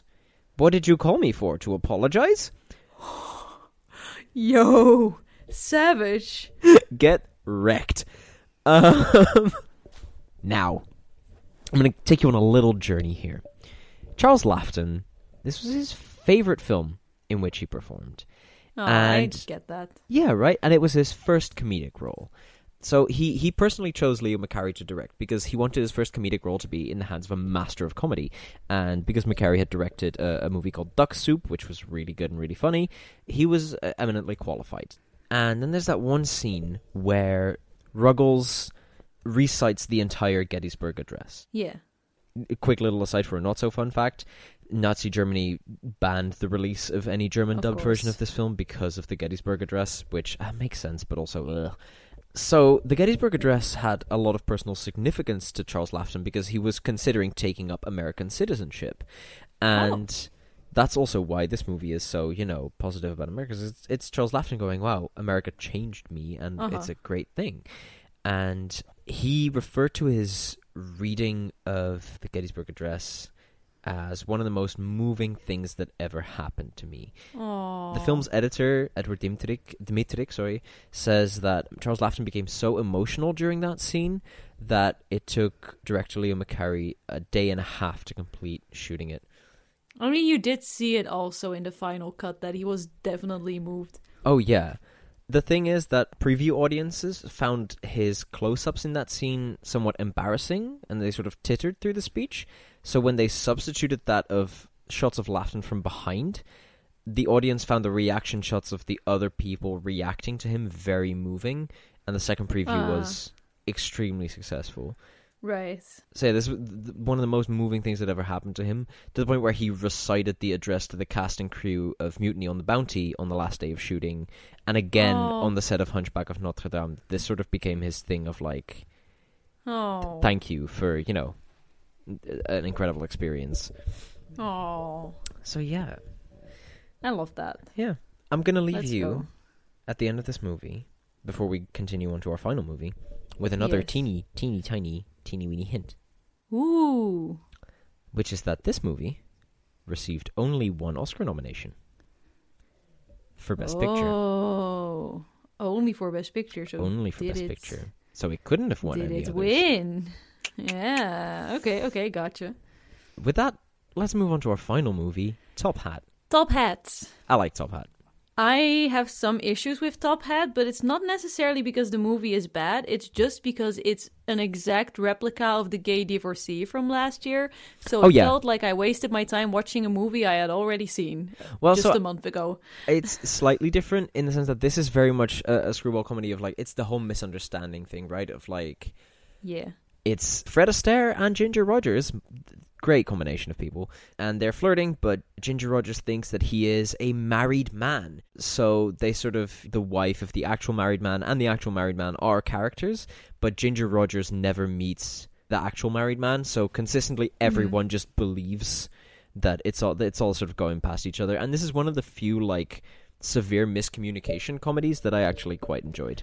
But it's the same because last the gay divorcee was also mistaken identity of the Ginger Rogers character thinking that the Fred Astaire character is a professional cheater and then he isn't and so basically if you break it down the cast is completely the same. It's not just Fred Astaire and Oh, no, Ginger yeah. Rogers, but it's also the guy that was the friend and lawyer in the Gay Yeah. And the guy that played Tonetti was there, which was wonderful because I love Tonetti and I love this actor, but it is the exact same cast. Hmm.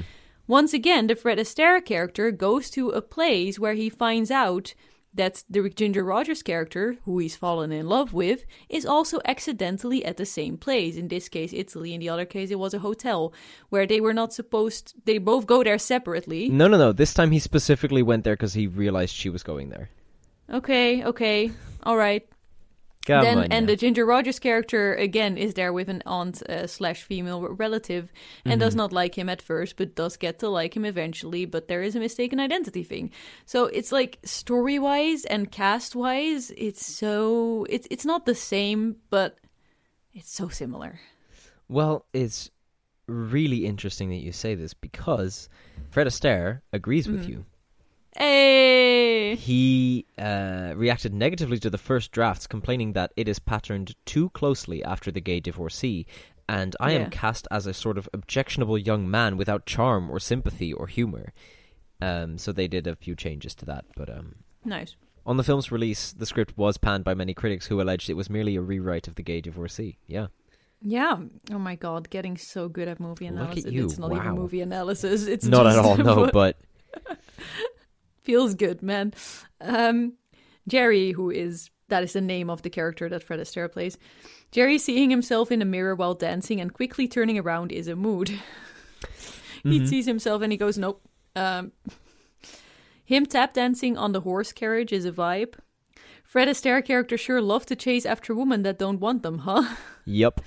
They dance in the rain, which was very cute. I mean, the dancing doesn't get tiring because they're really fucking good at it. My favorite quote from the movie is that little bit where she's in the rain under the thing and he comes up and he goes, May I rescue you? And she goes, I'd rather be in distress. yes, that's really good. I also noted down that the doors in the hotel are ugly. I don't know why it bothered me so No, I much that. I had to put a. Um, uh, I had this issue of like Italy at the end was that was just that was cardboard. That Yeah, entire thing yeah. looked horrible. mm-hmm. The final number was fun. Yeah, was and good. two gay jokes. Hays Code where? Mm, mm-hmm. Oh, Hays Code at the end because they don't kiss. Is it? The, I, I forget if it's this one. There is one where they move flowers in front of their faces so that no one sees that they're. Might be. I'm. I'm not entirely sure. I have one quote. That's the last thing I have on this. Oh, yeah, I have two quotes. Mm-hmm. Let me first do this one. I hate men. I hate you. I hate all men. Oh, cara mia, you make a big mistake. I am no man. I am Bedini. yep. hmm And this is my favorite. It's so it's such a stupid joke, but Ginger Rogers' character goes, "What is the strange power you have over horses?" And Fred Astaire goes, "Horsepower." It's so stupid. Yep. It's so No, fucking I really stupid. like that I as love well. It. Yeah. Okay, so some fun facts. Yells King. So this was composer Irving Berlin's first complete film score since 1930. Ooh. Yeah, and he negotiated a very unique contract where he held the copyrights, and also if the film earned over one and a quarter of a million dollars, he would guarantee get ten percent of the profits. Okay, So that's very unique. yeah, But I assume that it made that much. it made three point two million. So yeah, yeah, it managed. Yeah, he got some. Uh, he got some. He got some. Eight songs from the original score were discarded because they were not considered to advance the film's plot. Okay. but one was reused in a later Fred Astaire and Ginger Rogers movie called Follow the Fleet, and I kind of want to watch that movie now because the song is called "Get Thee Behind Me, Satan." What? Yes, That sounds crazy. it sounds fucking wild. So I might, might watch some more Fred Astaire and Ginger Rogers movies. uh. Very good. All five songs that were eventually selected became major hits, and in this September twenty eighth, nineteen thirty five broadcast of Your Hit Parade, which is like the sort of like top Billboard, you know, top forty um, of Mhm. the time, all five were featured in the top fifteen songs selected for that week. Oh my god. Yeah, this shit was great. So Astaire and Berlin, like this success sort of helped restore Berlin's flagging self-confidence, and Astaire and Berlin met on this film and then became a like lifelong friends. Wait, who? Which one is? Irving Berlin is the composer. Oh, the composer. Right. Yeah. Yeah. He contributed to more Astaire films than any other composer, six in total. Hmm, cute. We're just slowly seeing Fred Astaire's whole network Oh yeah, forming. like build up. So I am going to read you a bit from the Wikipedia. yes. It's called The Feathers Incident. Oh, okay. Although Bernard Newman was nominally in charge of dressing the stars, Rogers was keenly interested in dress design and makeup. For the cheek to cheek routine, she was determined to use her own creation. I was determined to wear this dress come hell or high water. And why not? It moved beautifully. That dress is the dress made of feathers. Due to the enormous labor involved in sewing all of the ostrich feathers to the dress, Astaire, who Mhm. normally approved partners' gowns and suggested modifications if necessary for dancing during rehearsals, saw the dress for the first time on the day of the shoot and was horrified at the way it shed clouds of feathers at every twist and turn. Recalling later, Oh no. it was like a chicken attacked by a coyote. I never saw so many feathers at my life. Oh no. According to the choreographer, Astaire lost his tam- temper, yelled at Rogers, who promptly burst into tears, whereupon her mother came charging at him like a mother Oh. rhinoceros protecting her young. Feather incident. An additional oh night's God. work by seamstresses resolved much of the problem. However, if you carefully examine the dance on film, you can see feathers floating around them and lying on the I dance floor. I feel like I vaguely saw some feathers. Yup. Later, both Astaire and choreographer Hermes Pan presented Rogers with a gold feather for her charm bracelet as an apology, and serenaded her with a ditty parodying the tune uh, from Cheek to Cheek, which went Feathers, I hate feathers, and I hate them so that I can hardly speak, and I never find the happiness I seek with those chicken feathers dancing cheek to cheek. This is an amazing story. Right? And thereafter, Astaire nicknamed Rogers Feathers, also a title of one of the chapters in his autobiography, and he parodied his Oh. experience in a song and dance routine with Judy Garland in Easter Parade. Oh, this is lovely. It's good, Great. right? They are 10 they have such a good dynamic. So yeah, there's a whole bunch of stuff about the choreographies which is not wildly No. interesting. What is interesting is that this movie, especially the cheek to cheek segment, has been referenced in a lot of films, uh, including The Purple Hmm. Rose of Cairo, The English Patient, The Green Mile, La Oh. La Land, and The Boss Baby. That's cool though. It's good, yeah. And this is apparently like the most famous dance they've done together. Oh, really? So Huh. yeah, Top Hat generally is, is their most well known movie. It's it's his second most successful picture after Easter Parade with Judy Garland, which I believe we'll be watching in the 1940s somewhere? Question mark.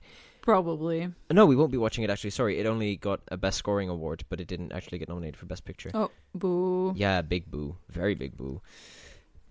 Oh, yeah, the gowns that she made are legendary, obviously. But Mhm. it's very not often talked about that the dress that she's wearing when she first appears in Venice to meet Mrs. Hardwick, she's wearing Yeah. a really, really short dress, which is like 40 years ahead of its time.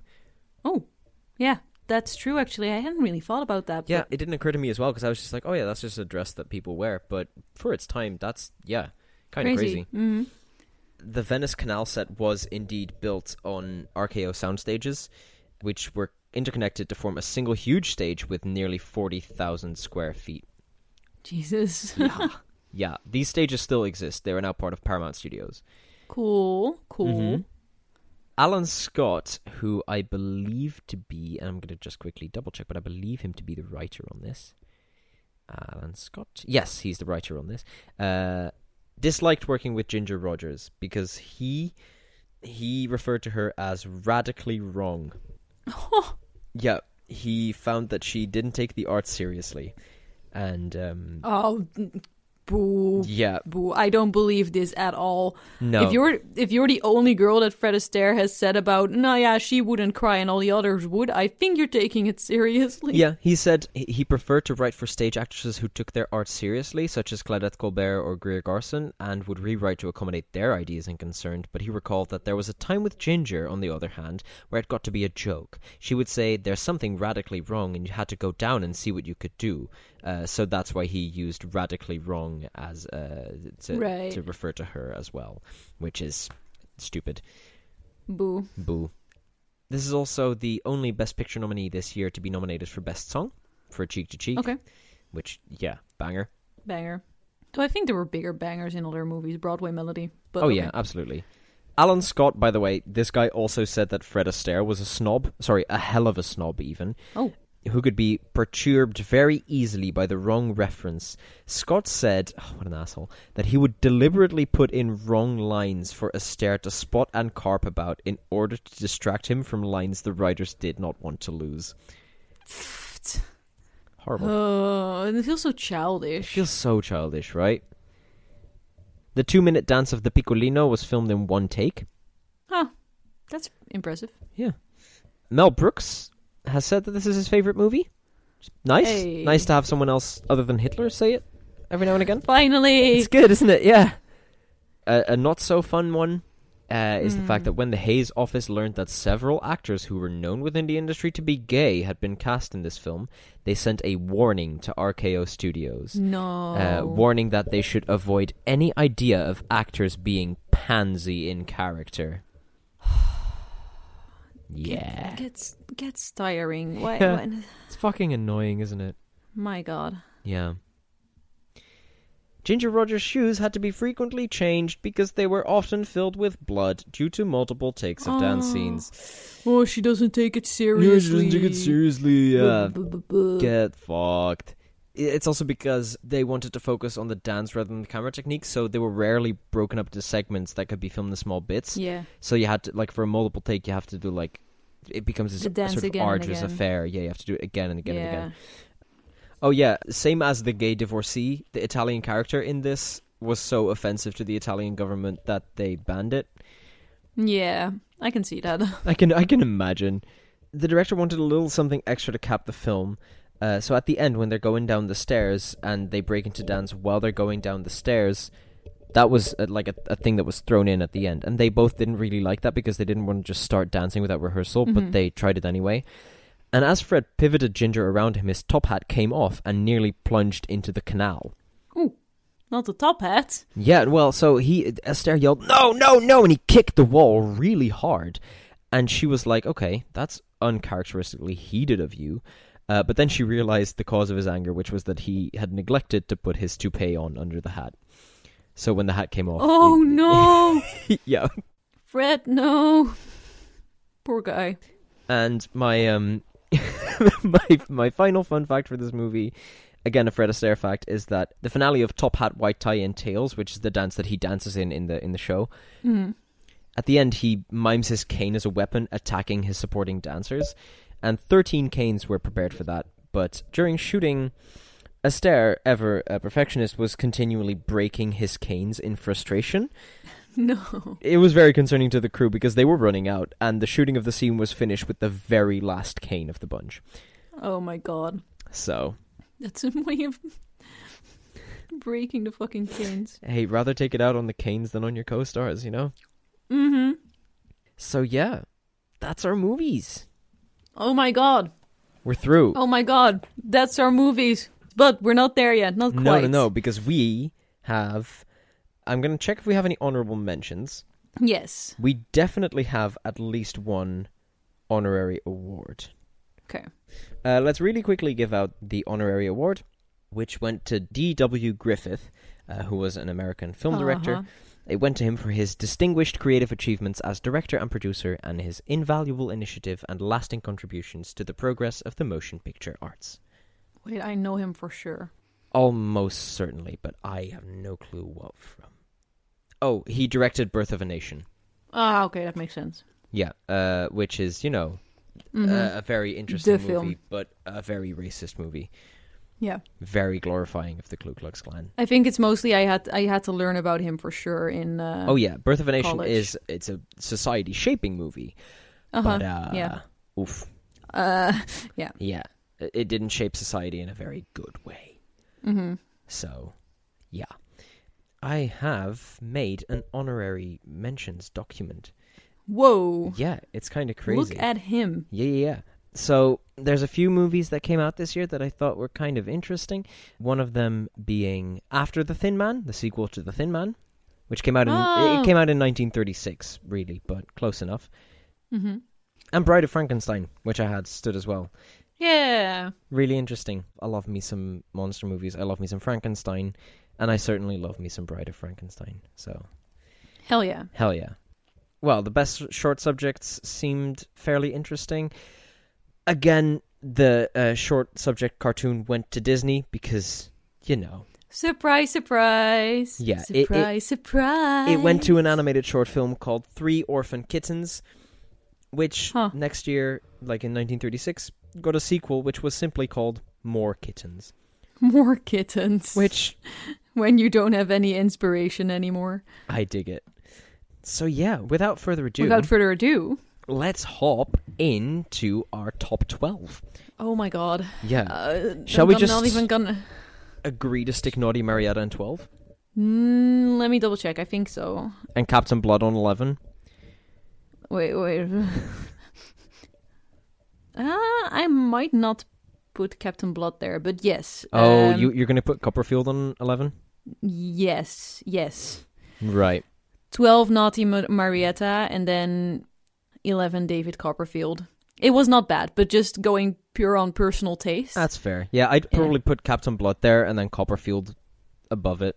just slightly. Yeah, I think ten would be Captain Blood as well. From uh, yeah, would be Captain Blood. Yeah. Okay. So Well, uh, yeah. Oh, it's hard. It's kind of hard. Nah. it's hard because Oh, uh, yeah. it's not very difficult for me to get the bottom ones, but the rest are, there's some really good ones in there. Yes. Yes.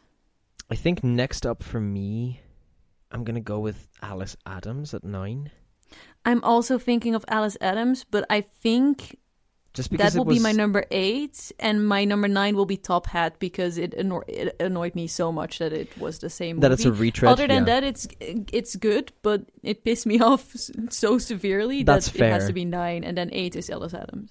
Yeah, I'm gonna stick uh, nine on Alice Adams and then eight on Top Hat. Again, not because I because I think Top Hat was a really good movie. I just think Yes. that you know both Alice Adams and Top Hat have this issue of being really good movies that were completely overshadowed by Mm-hmm. the rest of the, The movies on this list. Uh huh. Because from here, Then it gets interesting. it gets really Yeah. difficult. Yeah, Okay, seven for me. Again, just a taste thing, not objectively Mhm. probably in the lower ranks, but uh, a Midsummer Night's Dream. yeah. I think seven for me is gonna be Bengal Lancer. Wow. Yeah, I know. Wah, Again, wah, not wah, because I thought it was a bad movie at all. I I liked it a No, lot. I get it, but I get it. whoa. Oh, well, I'm gonna piss you off now because my number six will be Mutiny on the Bounty. You are uh, wrong. Just wrong. Sorry, man. Number six. Oh God. Oh, this is difficult. Um, you fuck. can do it. No, the worst thing is that I might actually have to agree with you.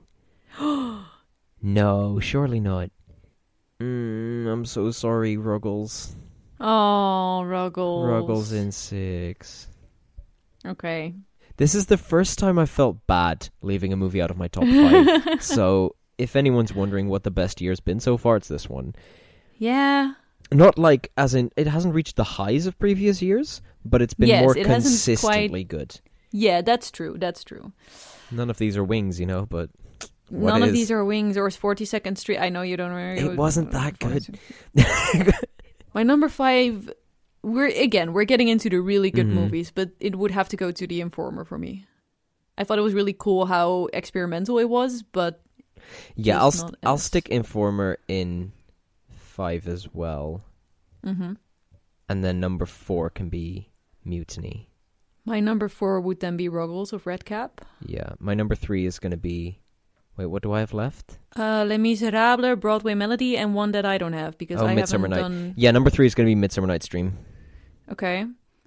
Oh, I don't know between the top three. Fuck. Uh, Number three is going to be Midsummer Night's Dream. Number two is going to be Lemmy's, and number one is going to be Broadway Melody. Broadway Melody. Okay. It was too good, paired with the fact that I wasn't expecting it to be good. Right? If I because Les Miserables, Mhm. I was expecting to be good. So when it was good, I was Yeah. like, yeah, this makes sense. Broadway Melody, I went into that going, oh god, I'm going to have to watch the fucking Broadway Melody. Yeah, and then yeah, it yeah, blew and then it was me like the way good. the fuck away. Right? So yeah, that's why it takes over Les Mis. But realistically. Any in my top five or even top six could uh, shift at the drop of a hat, right? They're that good. hmm I'm really torn, man. I because. Lives of a Bengal Lancer, I know wasn't necessarily that good creatively, but I had so much fun with it. But Mhm. Les Mis was this thing where it just said some really important things while also being really enjoyable.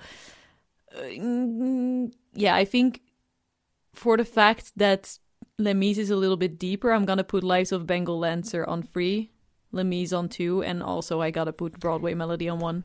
I cannot believe. Can you could you imagine hmm before this episode, like uh, uh, us going, "Oh yeah, Broadway Melody is going to be number one," not for a single yes. second, right? No, me neither. Though I have to say, Les Mis is also close because get, ah, Yeah. it's just really hard. Oh, Top is. three for me is uh, could all be, all be number one. Yeah.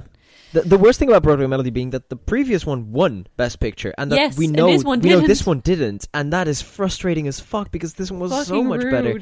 But then again, the the film industry generally was a lot better. The previous one really won because it was a, a talkie, and that Yes. was you know wild at the time. And here Yes, it just true, it true. just wasn't that special anymore. So out of these twelve, Well, talking about who won, yeah. Let me ooh. have a have a guess. So quick recap of your hints, right? Yes. I'll give you the movies that received multiple nominations. So, Yes. eight nominations for Mutiny on the Bounty, seven for Lives of a Bengal Lancer, six for The Informer. The Informer did, in fact, win one, but it was denied or declined. Yes. Five nominations for Captain Blood, four for Les Mis, Midsummer Night's Dream, and Top Hat, three for the Broadway melody David Copperfield and the Dark Angel, two for Alice Adams and Naughty Marietta. Dark Angel is one that we didn't watch, but it's in my list, Okay. so I quickly mentioned it. Um, and out of all of these, Broadway melody didn't win, yes. and there was one that was only nominated for no, I forgot which movie it is, but there's one that was only nominated for one, yes, true. only I for Best Picture. either. I think it was it might have been Ruggles actually. Hmm. Yeah, it was it was Ruggles. Ruggles is only nominated for Best Picture. it was Picture. Ruggles. Okay. I don't know if having a lot of nominations says something about okay, so it was nominated for a lot of things, so they thought it was a good movie, so maybe it won, or it has so many nominations that it's kind of weird that it didn't win anything else. So I'm not sure how. Hmm. I'm just gonna. Okay, let me see. Captain Blood, no. The Informer, maybe, but it seems a little bit too artsy still in this era. Lives of a Bengal Lancer, usually I'd say no, but it was pretty popular apparently. Top Hat, maybe. Midsummer Night's Dream, also possible. Les Mis, also very possible. It's not Ruggles. It's also not Alice Adams. It could be David Copperfield. Would not surprise me. It's not Naughty Marietta. And I Mutiny on the Bounty, eight nominations and only winning one. Eh, could be.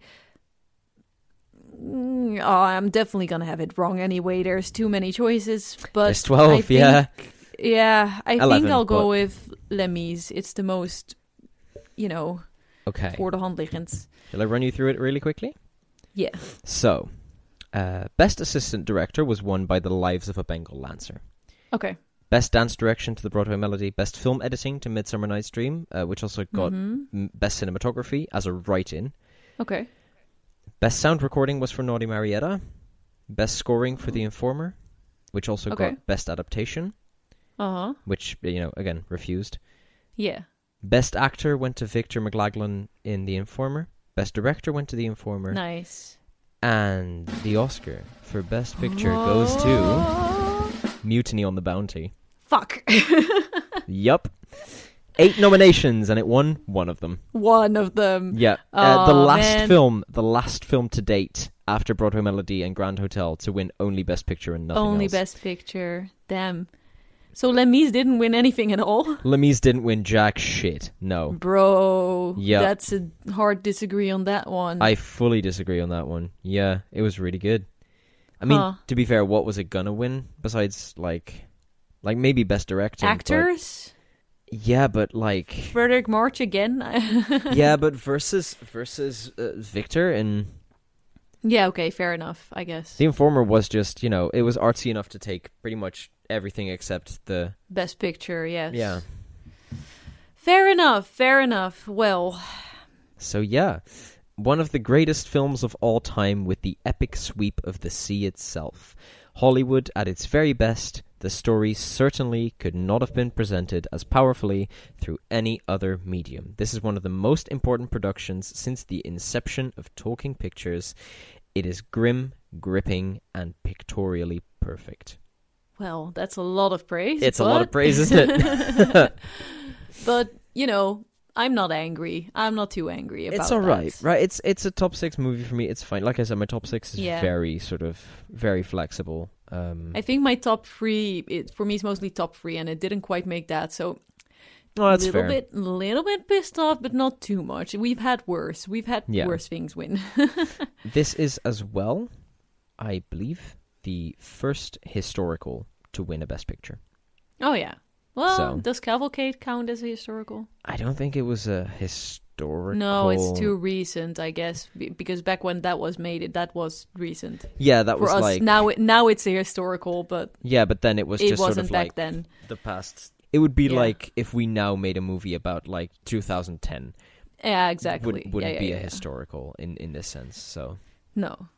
All right. Well, very good year. Very, good, year. So yeah, next year we Um, have um, however many. Well, There's ten. hey! But I believe, I believe, I have a uh, an imposter movie in there. Okay, okay, that's So all good. there- there It's might be still, a lot uh, one less. It's one less. yeah. Yes. So, Okay, um, well, this was really, really fun. Before we go, happy holiday. Well, by the time this airs, the holidays will be over, but it's still going to be New Year. So happy Yeah, New happy Year. New Year, everyone. happy. What holidays do we still have left in January? We've got a Jul- Julkransplundering is happening on the thirteenth, which is the Swedish holiday where you toss out your Christmas tree. So Hey, oh yeah, Uh, yeah, yeah, yeah. We have the Three Kings. I don't know what the translation three, of ki- that is. uh, yeah, Drie Koningen. I don't exactly know exactly what that is Yeah. either. Ghana, happy Ghana on the 7th. Mhm. Happy Kwanzaa, that lasts until the 1st. Happy Makar Sankranti, that's on the 15th. Uh huh. A lot of holidays still still to come in January. happy happy holidays. them. and we hope you've also had a good Sinterklaas, Christmas Hanukkah, Santa. Lucia, Yule, Mhm. Christmas, Kwanzaa, and New Year. Hell yeah. Hell yeah. and So, on to um, a new year of many movies. Yes. Uh, should we quickly note that this fully depends on when the Oscars end up being, but there might not be an episode in January slash February, Hmm. depending on how many movies we are going to have to watch for that. Uh, and instead, there will be an extra long bonanza of us talking about all the Oscar-nominated movies for 2023. And um, yes. There's definitely going to be an episode on the 2023 Yeah. Oscars, so we'll just we're just going to figure out, I guess, yeah, how we will work around that. it might happen that that one is just like twice as long, and therefore there won't be a regularly scheduled one, and we'll pick that back up starting in, Yeah. in March or something. But um, We'll figure it out. We'll You'll figure that out. We'll, You'll We'll keep you up to date. You can, you know what? I'll keep you all up to date on our Twitter. You can check uh, sorry, that out if on you your on our what now? on our X. On our oh yeah okay okay. I was worried because I didn't know you know. Uh, you can also check out our Instagram reels and our Instagram YouTube and shorts. YouTube shorts. and we'll keep you all up to date on yeah, exactly. Everything. Because for the um the Oscars of 2023, well, 2024 awards, we are watching not just the Best Picture ones. We're of going, yeah. every. I usually skip. movie. No, no, I usually skip like documentary. Yeah, but whatnot, that's but because we do watch you most of the. are a pussy. Okay, okay. Well, goodbye. Goodbye. See you next year. Thank you very much for listening. We'd like to thank our wives, of course, as always, and the Academy. And um, we'll see you all we'll next see year. you in 1937. Bye-bye. Bye bye.